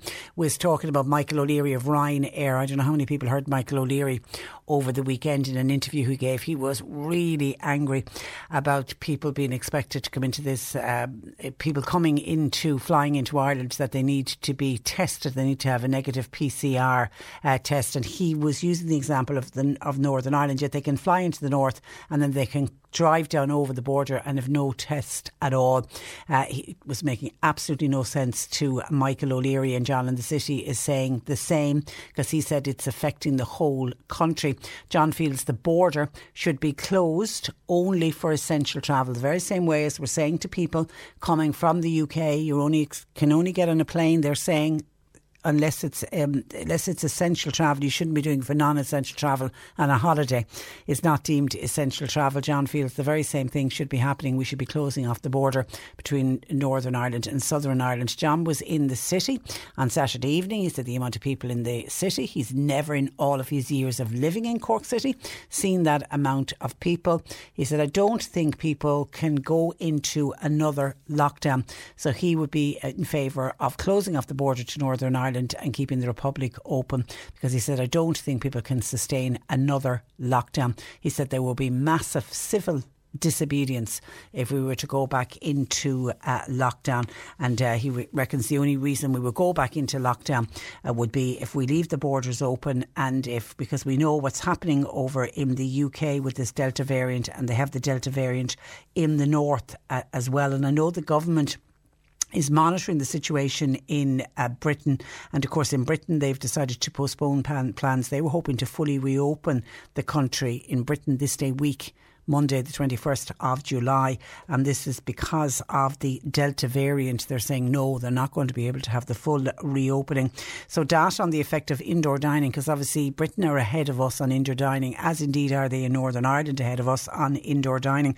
So data on the effect of indoor dining and mass gatherings that have already started to resume in Britain, that's going to be studied by our public health experts here, and obviously that will help NEFIT when they make their final recommendation on the easing of restrictions in July, because we are expecting indoor dining to come back in July, but that has to be fully signed off. It has to be recommended by NEFIT, then it'll have to go to Cabinet, and then Cabinet will have to fully sign off on it. So certainly all eyes are on Britain at the moment to see what is happening there, but they have a problem with this Delta variant, the variant that was originally discovered in India. I think now 90% of all of the cases now in Britain is to do with this Delta variant, and it is a variant of concern. So obviously we're keeping a close eye on that. So John is just worried that if we bring in the Delta variant, God knows, we saw what happened with Christmas with the Kent variant. We had some of it in this country, but then we allowed people to travel over and back from the UK and indeed from other countries, but we allowed people to freely travel around. We allowed people to gather in homes. Hospitality was open, and then bang, we went back into our toughest lockdown. I mean, that's what we're coming out of at the moment. And John in the City reckons absolutely nobody will be able to cope or would want to cope with another lockdown. And I think a lot of people will agree with you on that. I would hate to think that there would be civil unrest as a result of it. Now, I've been talking about restaurants opening up and hotels opening up and young people working in them, that I noticed when I was on my staycation. I stayed in two different hotels last week, and I couldn't get over the number of young people, and people just need to be kind to young people as they are finding their feet. Tom in Fermoy says, those people that are giving out about those young people, why are they going into those places if they're cribbing? The younger people need a chance to learn. We were all a bit green starting off. And Tom, now I don't know where you're picking up on that. I was making the point that in what I noticed was they were young people. I wasn't cribbing. I was delighted that they had the young people working, because if they didn't get workers, there wouldn't be anybody there. These places wouldn't be able to open up, and we know that hospitality has struggled and continues to struggle to find workers. So I don't think anybody was cribbing. The point I was saying to people were, when you are going out, to just be very patient with some of the young staff, because they are finding their feet, and they will come up to speed very, very quickly indeed. So I don't think anybody was cribbing about the young people. What most people are cribbing about is to do with cost. And then, of course, I mentioned tips when somebody said a lot of those young people don't get paid a lot. I was saying it has to be by law, it has to be the minimum wage, and that's where tipping comes into it, and where we, as the customer, have got to be kind when we tip people. Martina in Macroom says, my daughter worked in a restaurant and there was lots of tips used to come in, and they used to go into a central pot and then be divided. But, says Martina in Macroom, the owner used to divide the tips between the staff and himself. And Martina felt that was a bit strange, and she felt it was also wrong that it should have gone directly to staff. Now, again, I don't know, does that happen everywhere where the owner of the restaurant, who I suppose, let's play the devil's advocate here on behalf of the owner is probably saying, well, I'm working in the restaurant, you know, side by side with the rest of the staff, and it's obviously as the owner you assume is working as hard, if not harder, than the rest of the staff. So is the owner of the restaurant entitled to a slice of the tips as the owner has been working? Now, it would be very different if the owner wasn't working in the restaurant and was just coming in and suddenly dividing it up. I would have a huge problem with that. But if the owner is actually working inside in the restaurant, is he or she, the owner, entitled to a share of the tips as well? Your thoughts on that, please. 1850 333 103. Also coming in on tipping, the washing up staff and the dessert makers get no share of tips. If somebody leaves a tip, it goes to the waitress or the waiter only. Nothing to the washing up staff or the dessert makers. And the dessert makers are the ones who make those fancy desserts and make your teas and coffees. And this is somebody speaking from experience, because this person is an ex-washing up worker and never got a share in the tips. Well, because when I made the point that I like to hand it to the waitress, and then I assume that in a lot of premises that's the way it goes. It goes into, then that person puts it into a central jar, and at the end of, I don't know if it's at the end of every day, is it at the end of every week, it gets divided up. But here's somebody saying, as a washing up worker, somebody working behind the scenes, they get absolutely no share of the tips at all. Again, I'm assuming that will vary from establishment to establishment, will it? Joe says, Patricia, regarding tips in restaurants, I would like to think that when tips are collected during the day or the end of the week, that they're shared equally between the kitchen and the waiters, and the waitresses' kitchen staff would lose out otherwise if they only go to the front of house staff. Hi Patricia, I can't understand how in some restaurants they charge the same price for takeaway meals as they do for sit down meals. Can anybody in the industry explain that? Yeah, takeaway. And I'm trying to think of where somebody I get takeaway from. I don't know if it's the same price for sit down or not. But anyway, obviously somebody speaking from experience, somewhere where they go, it's the same charge if you're taking the food away as if you're sitting inside, and I'm assuming you think to actually sit down in the restaurant you should be charged more, because there's obviously extra costs involved with serving and with cleaning up afterwards. Obviously all the same food and the cooking of the food will be exactly the same costs will be involved in that, but somebody actually sitting on a premises and having the food inside surely should be more expensive than if you're taking it in a takeaway container. Hi Patricia, listening to you about the person that was charged 75 cents for an extra slice of brown bread. Well, before the last lockdown, I went out for a meal with my girlfriend to a very well-known hotel. We had tea after the meal, and we asked, could we have an extra pot of hot water, please? It duly came, and the same. When we got the bill, we were charged an extra 20 cents for the extra pot of hot water. I wonder if I could sell my own tap water. Ha, thanking you. Now, again, the well-known hotel isn't named here. If I got onto the well-known hotel, they would say, well, the charge was not for the actual water. I'm assuming the charge was for making the cold water hot, in that there was a cost involved in that. Now, again, I've been in a lot of premises where they'll do that. I've been in a lot of premises where they'll do a top-up. I love the restaurants that do that, where they give free top-ups on your coffee. I think that's fantastic. But I've been in a lot of places where I've seen people, and I've don't know if I've done it myself, but I've certainly been in company with somebody who has asked for an extra pot of water because maybe they want to get extra out of the tea bag, or the tea was a little bit too strong or whatever. And it isn't always the case that it is charged, but here's somebody who got charged an extra 20 cents for an extra pot of boiling water. John says the only thing that didn't go up was the staff wages. I still think this country is rip off Ireland. All you hear is that they get paid the minimum wage. Well, for the amount of work that they are expected to do in hospitality, I think they should be getting more, said John.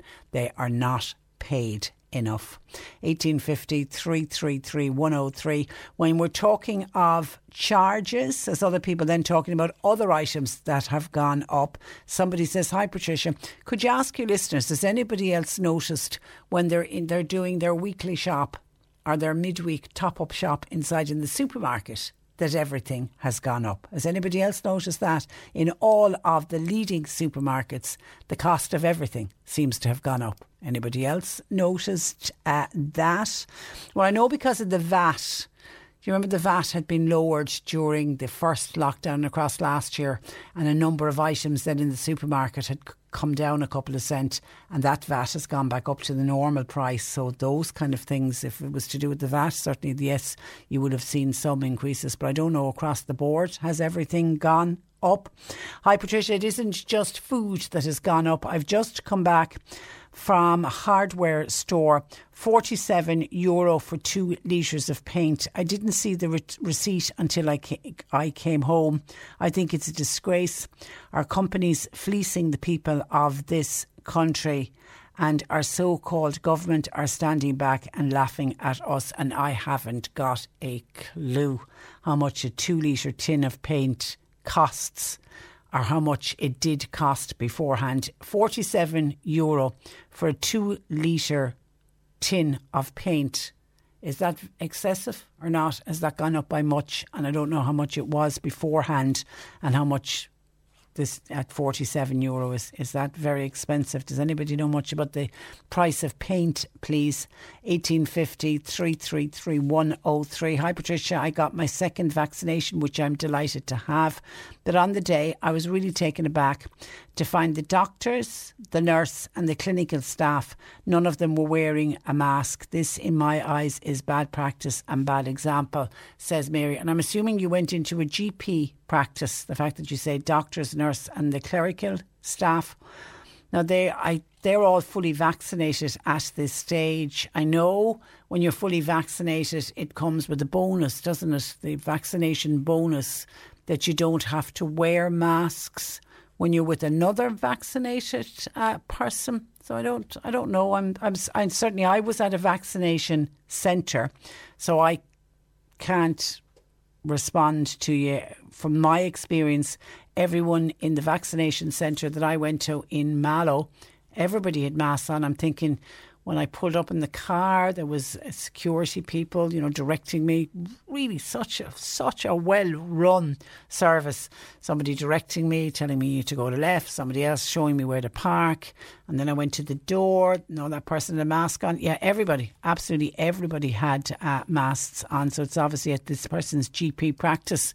Anybody else seeing that? The people at GP practices not wearing their masks all of the time.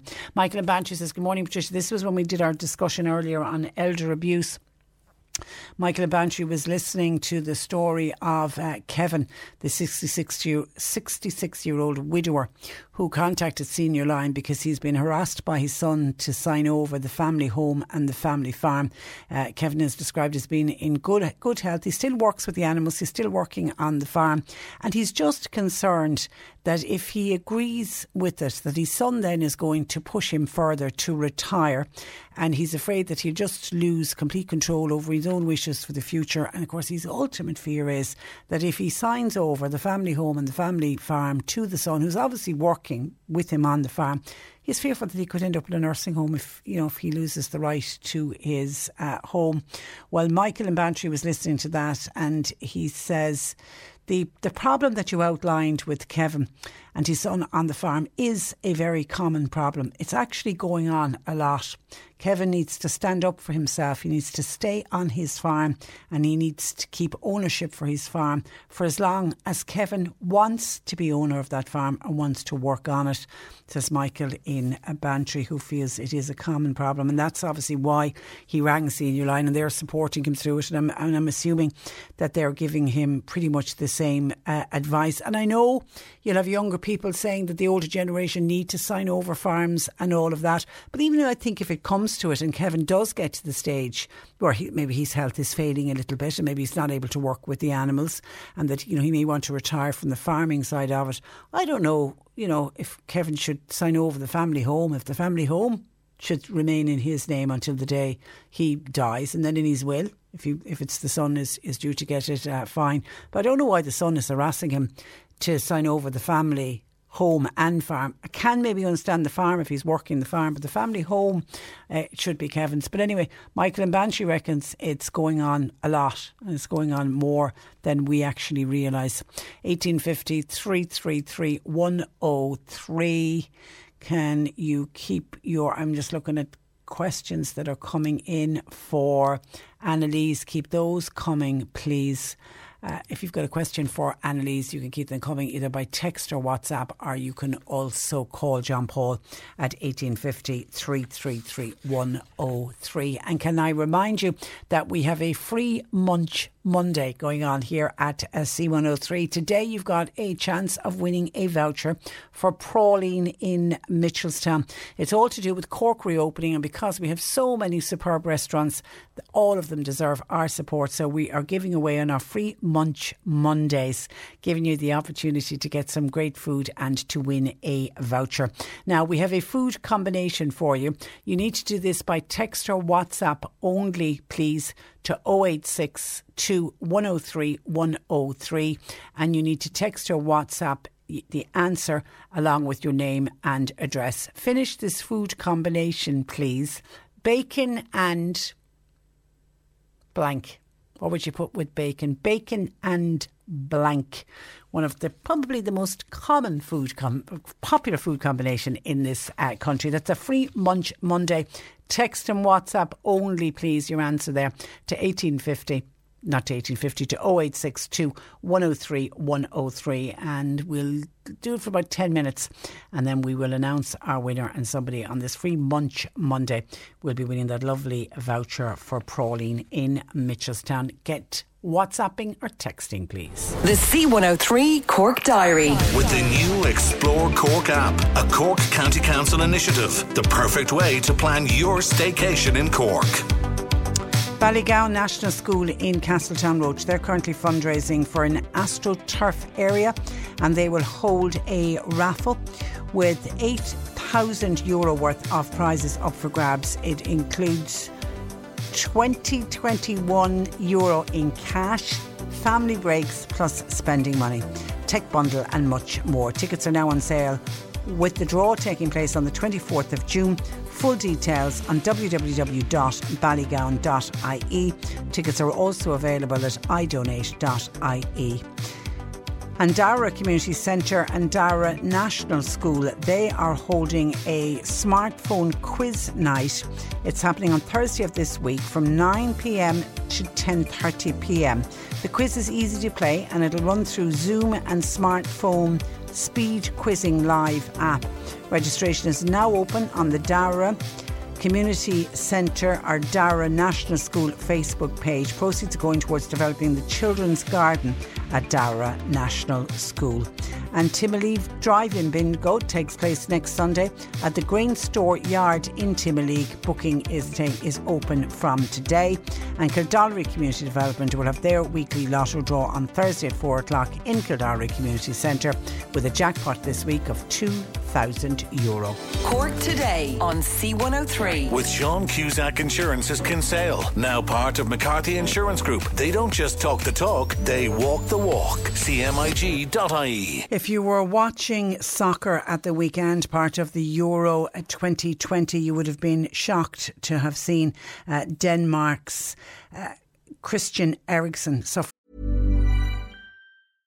How would you like to look 5 years younger? In a clinical study, people that had volume added with Juvederm Voluma XC in the cheeks perceived themselves as looking 5 years younger at 6 months after treatment. Look younger, feel like you. Add volume for lift and contour in the cheeks with Juvederm Voluma XC. Reverse signs of aging by adding volume to smooth laugh lines with Juvederm Volure XC. For important safety information and to find a licensed specialist, visit Juvederm.com. That's Juvederm.com. Not for people with severe allergic reactions, allergies to lidocaine, or the proteins used in Juvederm. Common side effects include injection site redness, swelling, pain, tenderness, firmness, lumps, bumps, bruising, discoloration, or itching. There's a risk of unintentional injection into a blood vessel, which can cause vision abnormalities, blindness, stroke, temporary scabs, or scarring. Talk to a licensed specialist to find out if it's right for you.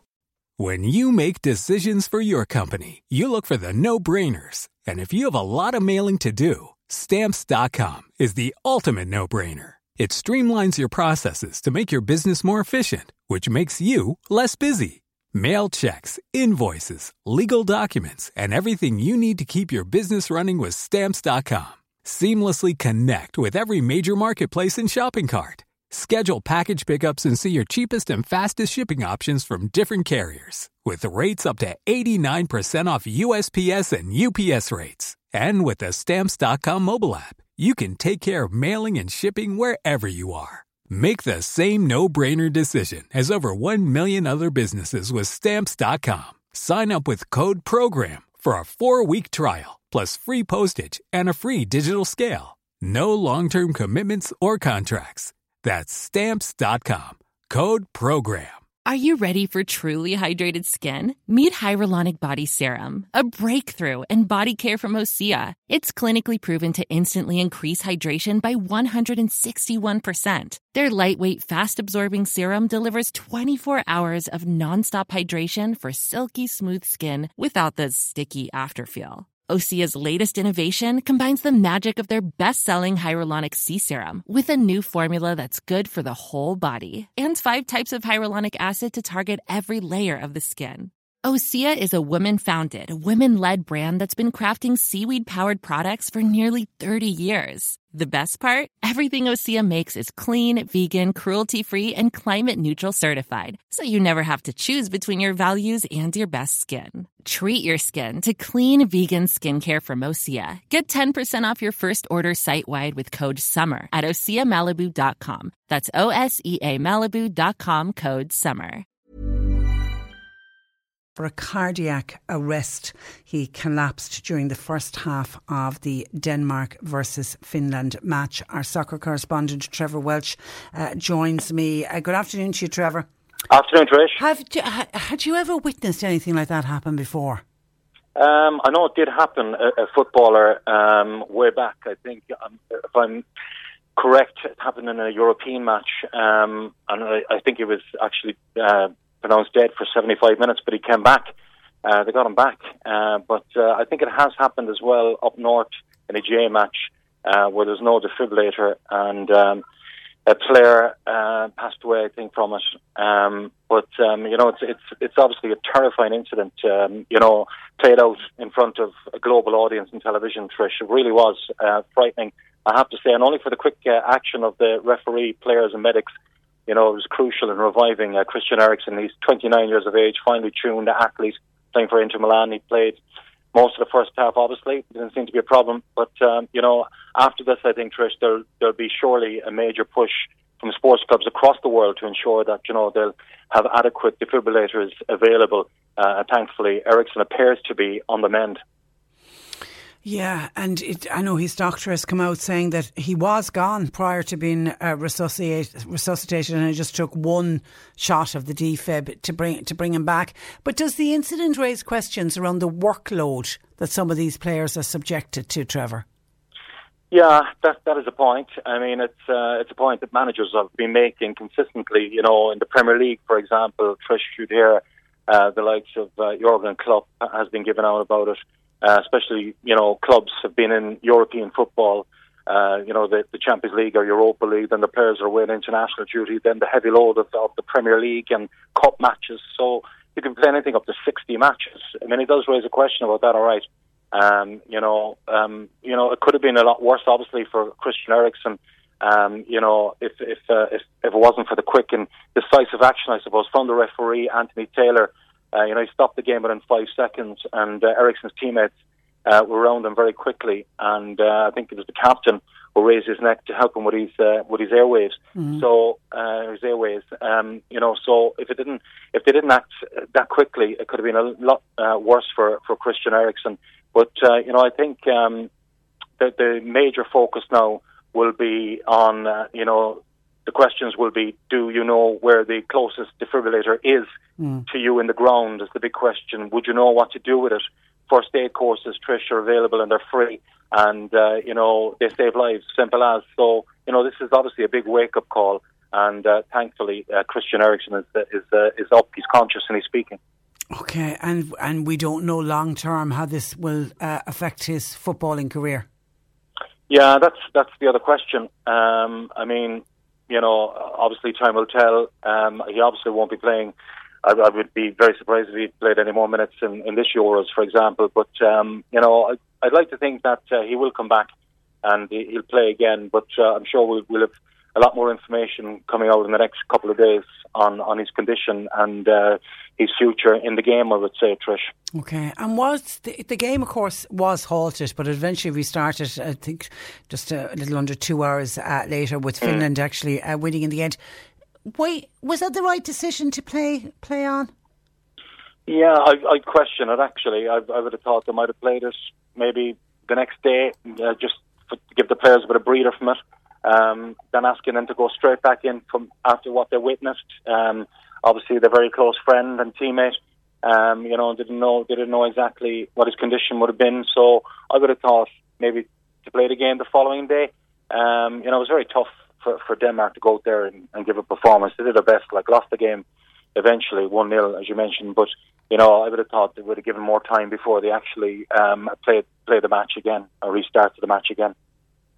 Yeah, okay. Listen, Trevor, thank you for that. And as you say, the whole world wishing nothing but good health and good luck to Christian Eriksen today. Thanks, Rich. Okay, good morning to you, and thank you for that. That is Trevor Welch, our soccer correspondent. 1850 333 103. John Paul continues to take your calls. If you've got a question for Annalise, can you get that into us, please? We were talking about tipping earlier on. There's a lovely text in. I'm sorry, there's so many texts coming in. This is a really lovely one from Mary to say, Patricia, just want to give credit to the Gugambara Hotel. Tips are split between everybody. I worked in accommodation. Usually we don't get much if you work in accommodation in other hotels working in that particular department. But every 2 months at the Gugambara Hotel, all the tips are divided fairly, totally depending on how many hours each staff member has worked. Waiters, kitchen, reception, accommodation, all equal. Never have I worked in such a fairer establishment. They deserve so much credit for how they treat their staff, says Mary. Well done. That's the Gugambara Hotel. I don't know do many others do that or not, but that's the fairest way that everybody gets the share of the tips. Can anybody help? Chris saying, Patricia, could you please ask your listeners if they know how I would go about getting a forestry that's in the process of being harvested in my area being replaced with native Irish trees rather than the industrial spruce trees again. It's also surrounding a waterfall, so it would be great to see a variety of wildlife coming back into the area again and seeing them while out walking. Kind regards, says Chris. Does anybody know how to point Chris in the direction to get the forestry that are taking down the industrial spruce trees, and they'll obviously replant again, but to replant please with native Irish trees. I know Peter Dowdall, our resident gardener from the irishgardener.com, would love to hear you saying that. He's a big fan of planting native Irish trees, and he knows how important they are as well. 1850 333 103. And Kathleen says, I don't agree with tipping in restaurants. I think the prices are high enough for the owners to pay their staff a fair wage. We don't tip shop assistants or anyone else Why should we be tipping waiters and waitresses, says Kathleen. And of course, if you go to tip, it is optional. It's up to you yourself if you want to tip or not. OK, our Free Munch Monday. Do I have a winner? I do. Thank you for this, John Paul. What did we ask you? To finish the food combination, it was bacon and of course the answer is cabbage. Never have I seen such a response to a competition.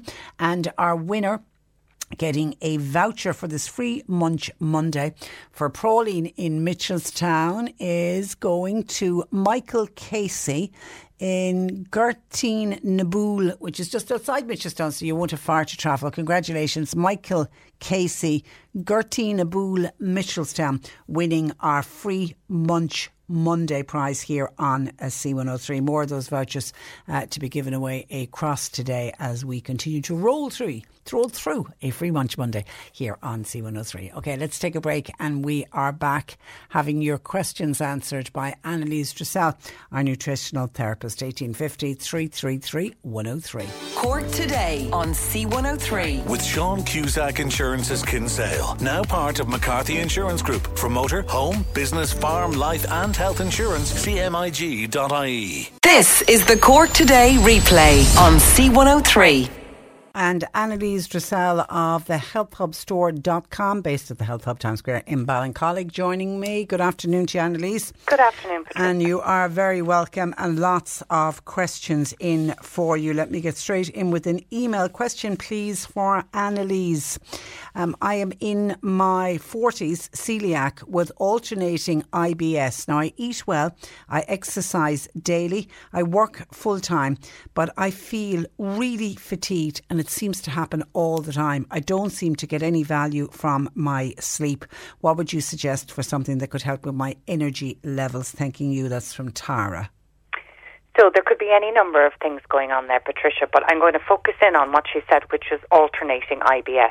So especially with celiacs as well, because their ability to absorb has been compromised by celiac disease, it's often the case that they are not digesting their food properly, and nor are they getting the good nutrients out of the food. So the first thing I think there would be to work on the whole digestive system to ensure that the food has been broken down, nutrients are being absorbed, reducing inflammation, and trying to improve the health of the gut so that you can absorb your foods properly. So what I'd recommend for that would be a good quality digestive enzyme.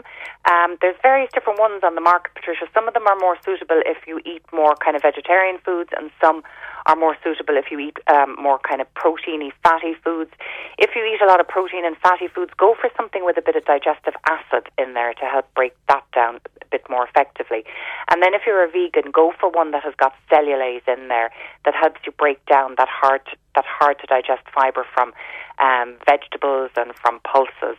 And then a great supplement for kind of healing the gut, especially if you're a celiac, is the Nature's Plus GI Wellness. It has a combination of different things in there that improve the health of the cells of the colon and the small intestine where absorption takes place.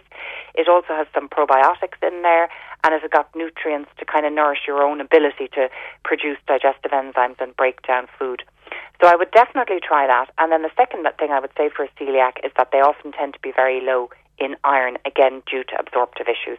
So I would take a good iron supplement with some folic acid in there and some B12 and make sure that your blood is being made effectively. And they would be the two most likely causes for a celiac to be tired and run down. OK, Patricia's been on to say in the last few years she noticed she gets a lot of sore throats. She now has shingles. Is this because her immune system is low? She thinks the sore throats are some way linked to her sinuses.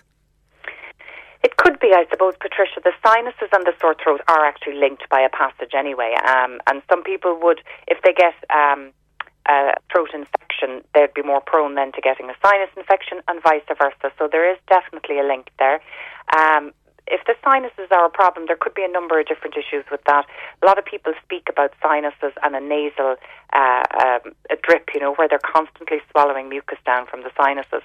And typically mucus is produced in the sinus as a protective mechanism by the immune system. So the immune system is reacting to something like either dust or pollen or cats or environmental chemicals or a lot of the time foods as well. I've noticed that dairy is a huge culprit, but also for some people it could be egg or wheat. So rule out any intolerances if you're prone to getting a lot of sinuses.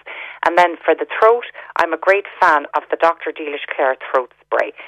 It's a brilliant one. I always have one in my bag anyway, Patricia, during the winter, in case I'm ever in an environment where I'm sitting in a lot of people, you know, where they might be passing on a lot of colds, and you can spray it. There's sage and marshmallow in there, which is lovely for soothing a sore throat, but echinacea as well for boosting the immune system. So the Dr. Deelish Clare throat spray. And then she also makes the mucotone, which is brilliant as a treatment if you feel you're starting to come on with a cough or a cold or a sinus infection or anything like that, because it's a blend of herbs that help reduce the amount of mucus being produced, and it also helps to boost the immune system. So they would be two good ones for that, I think, but definitely look at triggers in the environment. Okay, Marion appears a buildup of wax in her ears. It's just in one ear. She's tried using drops, no good. She once had to go to the doctor and get her ears syringed, but she's wondering, is there any other way? She doesn't fancy going getting that done again. Yeah, the ear. This comes up a lot, Patricia, doesn't it? So yeah, it does. Candles, yeah. The ear candles are a great one for that. And since it started coming up a lot, and I've started selling a lot more ear candles, I'm getting really, really good feedback again. So I've been a big fan for years. But the ear candle is a little candle, a cone. You can buy them in cones that you put into the ear and you light, and the heat and it draws up the wax from inside the ear. It's very, very safe to do. The only danger might be if you're a novice to doing it for the first time is that you might be a bit unsteady. So get somebody to do it for you the first time and get a protector that will prevent the wax dripping down onto your face or your skin. But it's not, I mean, even the wax itself is not that hot, so it's very hard to do damage to yourself. So ear candles would be the best for that. Okay, Trish says, hi, my daughter has hay fever. She's sick. She's taking citrine every day, which was working, but for the last week or so, her eyes have become very watery and itchy and she's sneezing a lot. She's 8 years old. Okay, so there is something called a hay band, Patricia, which is like an acupressure band that is really good. It's one of these that some people would say it's like a miracle, and then for some people it doesn't seem to work as well. But it's one of the ones that's suitable for children. So you buy it in a health store, might even get it in the pharmacy actually, and it's literally a band that you wear on the arm, and it's got kind of acupressure points that reduce the symptoms of hay fever. The other thing that might work well is as well the Dr. Vogel do a nasal spray that has a homeopathic blend in there, which is very good for hay fever. It's called Polinasan nasal spray, and it's spelled Polinasan nasal spray. And there is a remedy that you can give children in drops called Luffa. Again, it's by Dr. Vogel, and it's a tincture, Luffa, and you can take that drops in a little bit of orange juice or water a few times a day, and that's great. Very quick acting as well. Okay, and this little one also has a problem in that the skin on the soles of her feet became inflamed, itchy and cracked to the point where they actually bleed. She said blisters on them. Mum is using antibiotic creams from the doctor and also using an eczema cream. They're waiting on an appointment for a dermatologist. Is there anything that Annalise would recommend in the meantime? Because now it's becoming painful to walk at the moment. God, the poor little one is really going through it. Yeah, it sounds terrible. Now, again, I'm not sure what's causing this. I mean, it could be an allergy, considering there is a hay fever. There's an allergic tendency there. So I think something like the Dr. Clare anti-itch cream or the healing cream is wonderful. It's very, very gentle and is great for kind of knitting skin back together again, especially if it keeps cracking and blistering. So the Dr. Deelish Clare Healing Cream or the Anti-Itch Cream is a very similar one without any essential oil, so it's less likelihood of it stinging. And then I would suggest that you have a look at shoes and make sure that there's no latex in the shoes, because sometimes a lot of people are allergic to latex, which is a kind of a rubber, and you would find that now in a lot of the memory foams and a lot of the soles that would be inside in shoes. So try and switch to non-rubber shoes for the summer, maybe canvas shoes, and take out the rubber insoles. That might be one of the triggers. Okay, do you want to know anything for somebody who got sunburnt? And I'd say there's a lot of people walking around with sunburn today after yesterday. Is aloe vera good? Yes, aloe vera is always used for burns, Patricia. It does, especially if you put it into the fridge, it's lovely and soothing. and it's also very healing, and it does prevent it from cracking. But the other thing is to take plenty water to rehydrate yourself as well, and rehydrate the skin from the inside, and make sure you don't get any more sunshine today, because it is very damaging in the long term. Text, hi to Annalise. What could be causing stomach discomfort, nausea, wind, gurgling? What would help, please? It's going on now for about 2 months, and obviously it's something that wasn't there before. Could be any number of things, really, Patricia. It could be digestive issues. It could be Helicobacter pylori, which is a bacteria that lives in all of our stomachs nearly, but if it overgrows, it causes all those symptoms like gurgling, nausea, burping, feeling sick if you don't eat, but then, and feeling, relieved if you eat, but then feeling sick a little bit afterwards again. They would be typical signs of Helicobacter pylori. Your doctor can do a test for those, a breath test, and it does need to be treated with antibiotics. But then there is a natural remedy for anything ulcery called mastic gum, and that could be a good one to try in the meantime, because I know that there's still a huge delay on blood tests and kind of non-essential tests at the moment. So there's a great remedy by a company called BioNutri, B-I-O-N-U-T-R-I, BioNutri, and it's called Mastic Gum Plus, and that's great for anything to do with an inflamed stomach, and any kind of discomfort, nausea, bloating and burning feeling. And then if it could be might be a little bit of a stomach bug, a probiotic is always very good for that. And if it's been going on for a long time, and if it's coupled with any kind of bowel issues, like maybe a too fast bowel or too slow a bowel movement, maybe a digestive enzyme might help in terms of helping to break the food down better. But in this case, with the feeling of nausea, I would definitely avoid anything with acid in there, anything with digestive acid in there. So a very nice gentle one is the Udo's digestive enzyme, and also Terra Nova do a digestive enzyme, and neither of those have acid in there. Okay, could Annalise please recommend a cough bottle for a non-COVID related cough? Thanking you. That's from Marie. Okay, so again, there's a couple of different ones, Patricia. I'm a big fan of the Comvita Manuka honey cough bottle, because there's a number of different things in there. Carrageen is great for kind of loosening up mucus in the chest and helping you to expel it. There's peppermint extract, there's propolis in there, which is brilliant for boosting the immune system, and the Manuka honey is lovely and soothing. So that's a really nice one, regardless of whether you have a dry or mucusy cough. But if it's a very, very dry cough, they also do a range with mullein in there, M-U-L-L-E-I-N, and marshmallow is another one. So go into your local health shop. The Comvita have 3 different types of cough bottle, one for dry and one for mucusy. And again, if it's mucusy, I'm always a big fan of the Dr. Clare Mucotone, because it does boost the immune system and help your own system get a handle on the cough. Okay, we'll leave it there. Have a good week, and we'll chat to you next Monday, Annalise. Thank you for that. Patricia. Thanks for joining us. Annalise is at the Health Hub, Times Square in Ballincollig, and you can check her out online as well, healthhubstore.com, where she'll put up all of the information and everything that she spoke about today. Someone says, Patricia, I'm 37. Have you any idea when I'll be able to register for my vaccine? That's a West Cork listener. I don't. We do know sometime this week that the over 30s, and it'll start with 39, 38, 37. So you'll be day 3 when they open it up for the 30-year-olds. As soon as we get any information on it, we will bring it to you. We were talking about paint. In relation to paint, if it was a mixed paint, it would be dearer. I was quoted €88 for 5 litres of a mixed paint. So 2 litres could be 47. Mind you, it does sound a bit expensive. OK, that's where I leave it for today. Thanks to John Paul. Nick with you. Back with you tomorrow at 10. Cork Today on C103. With Sean Cusack Insurance's Kinsale. Now part of McCarthy Insurance Group. Want great advice? You know who to talk to. CM. mig.ie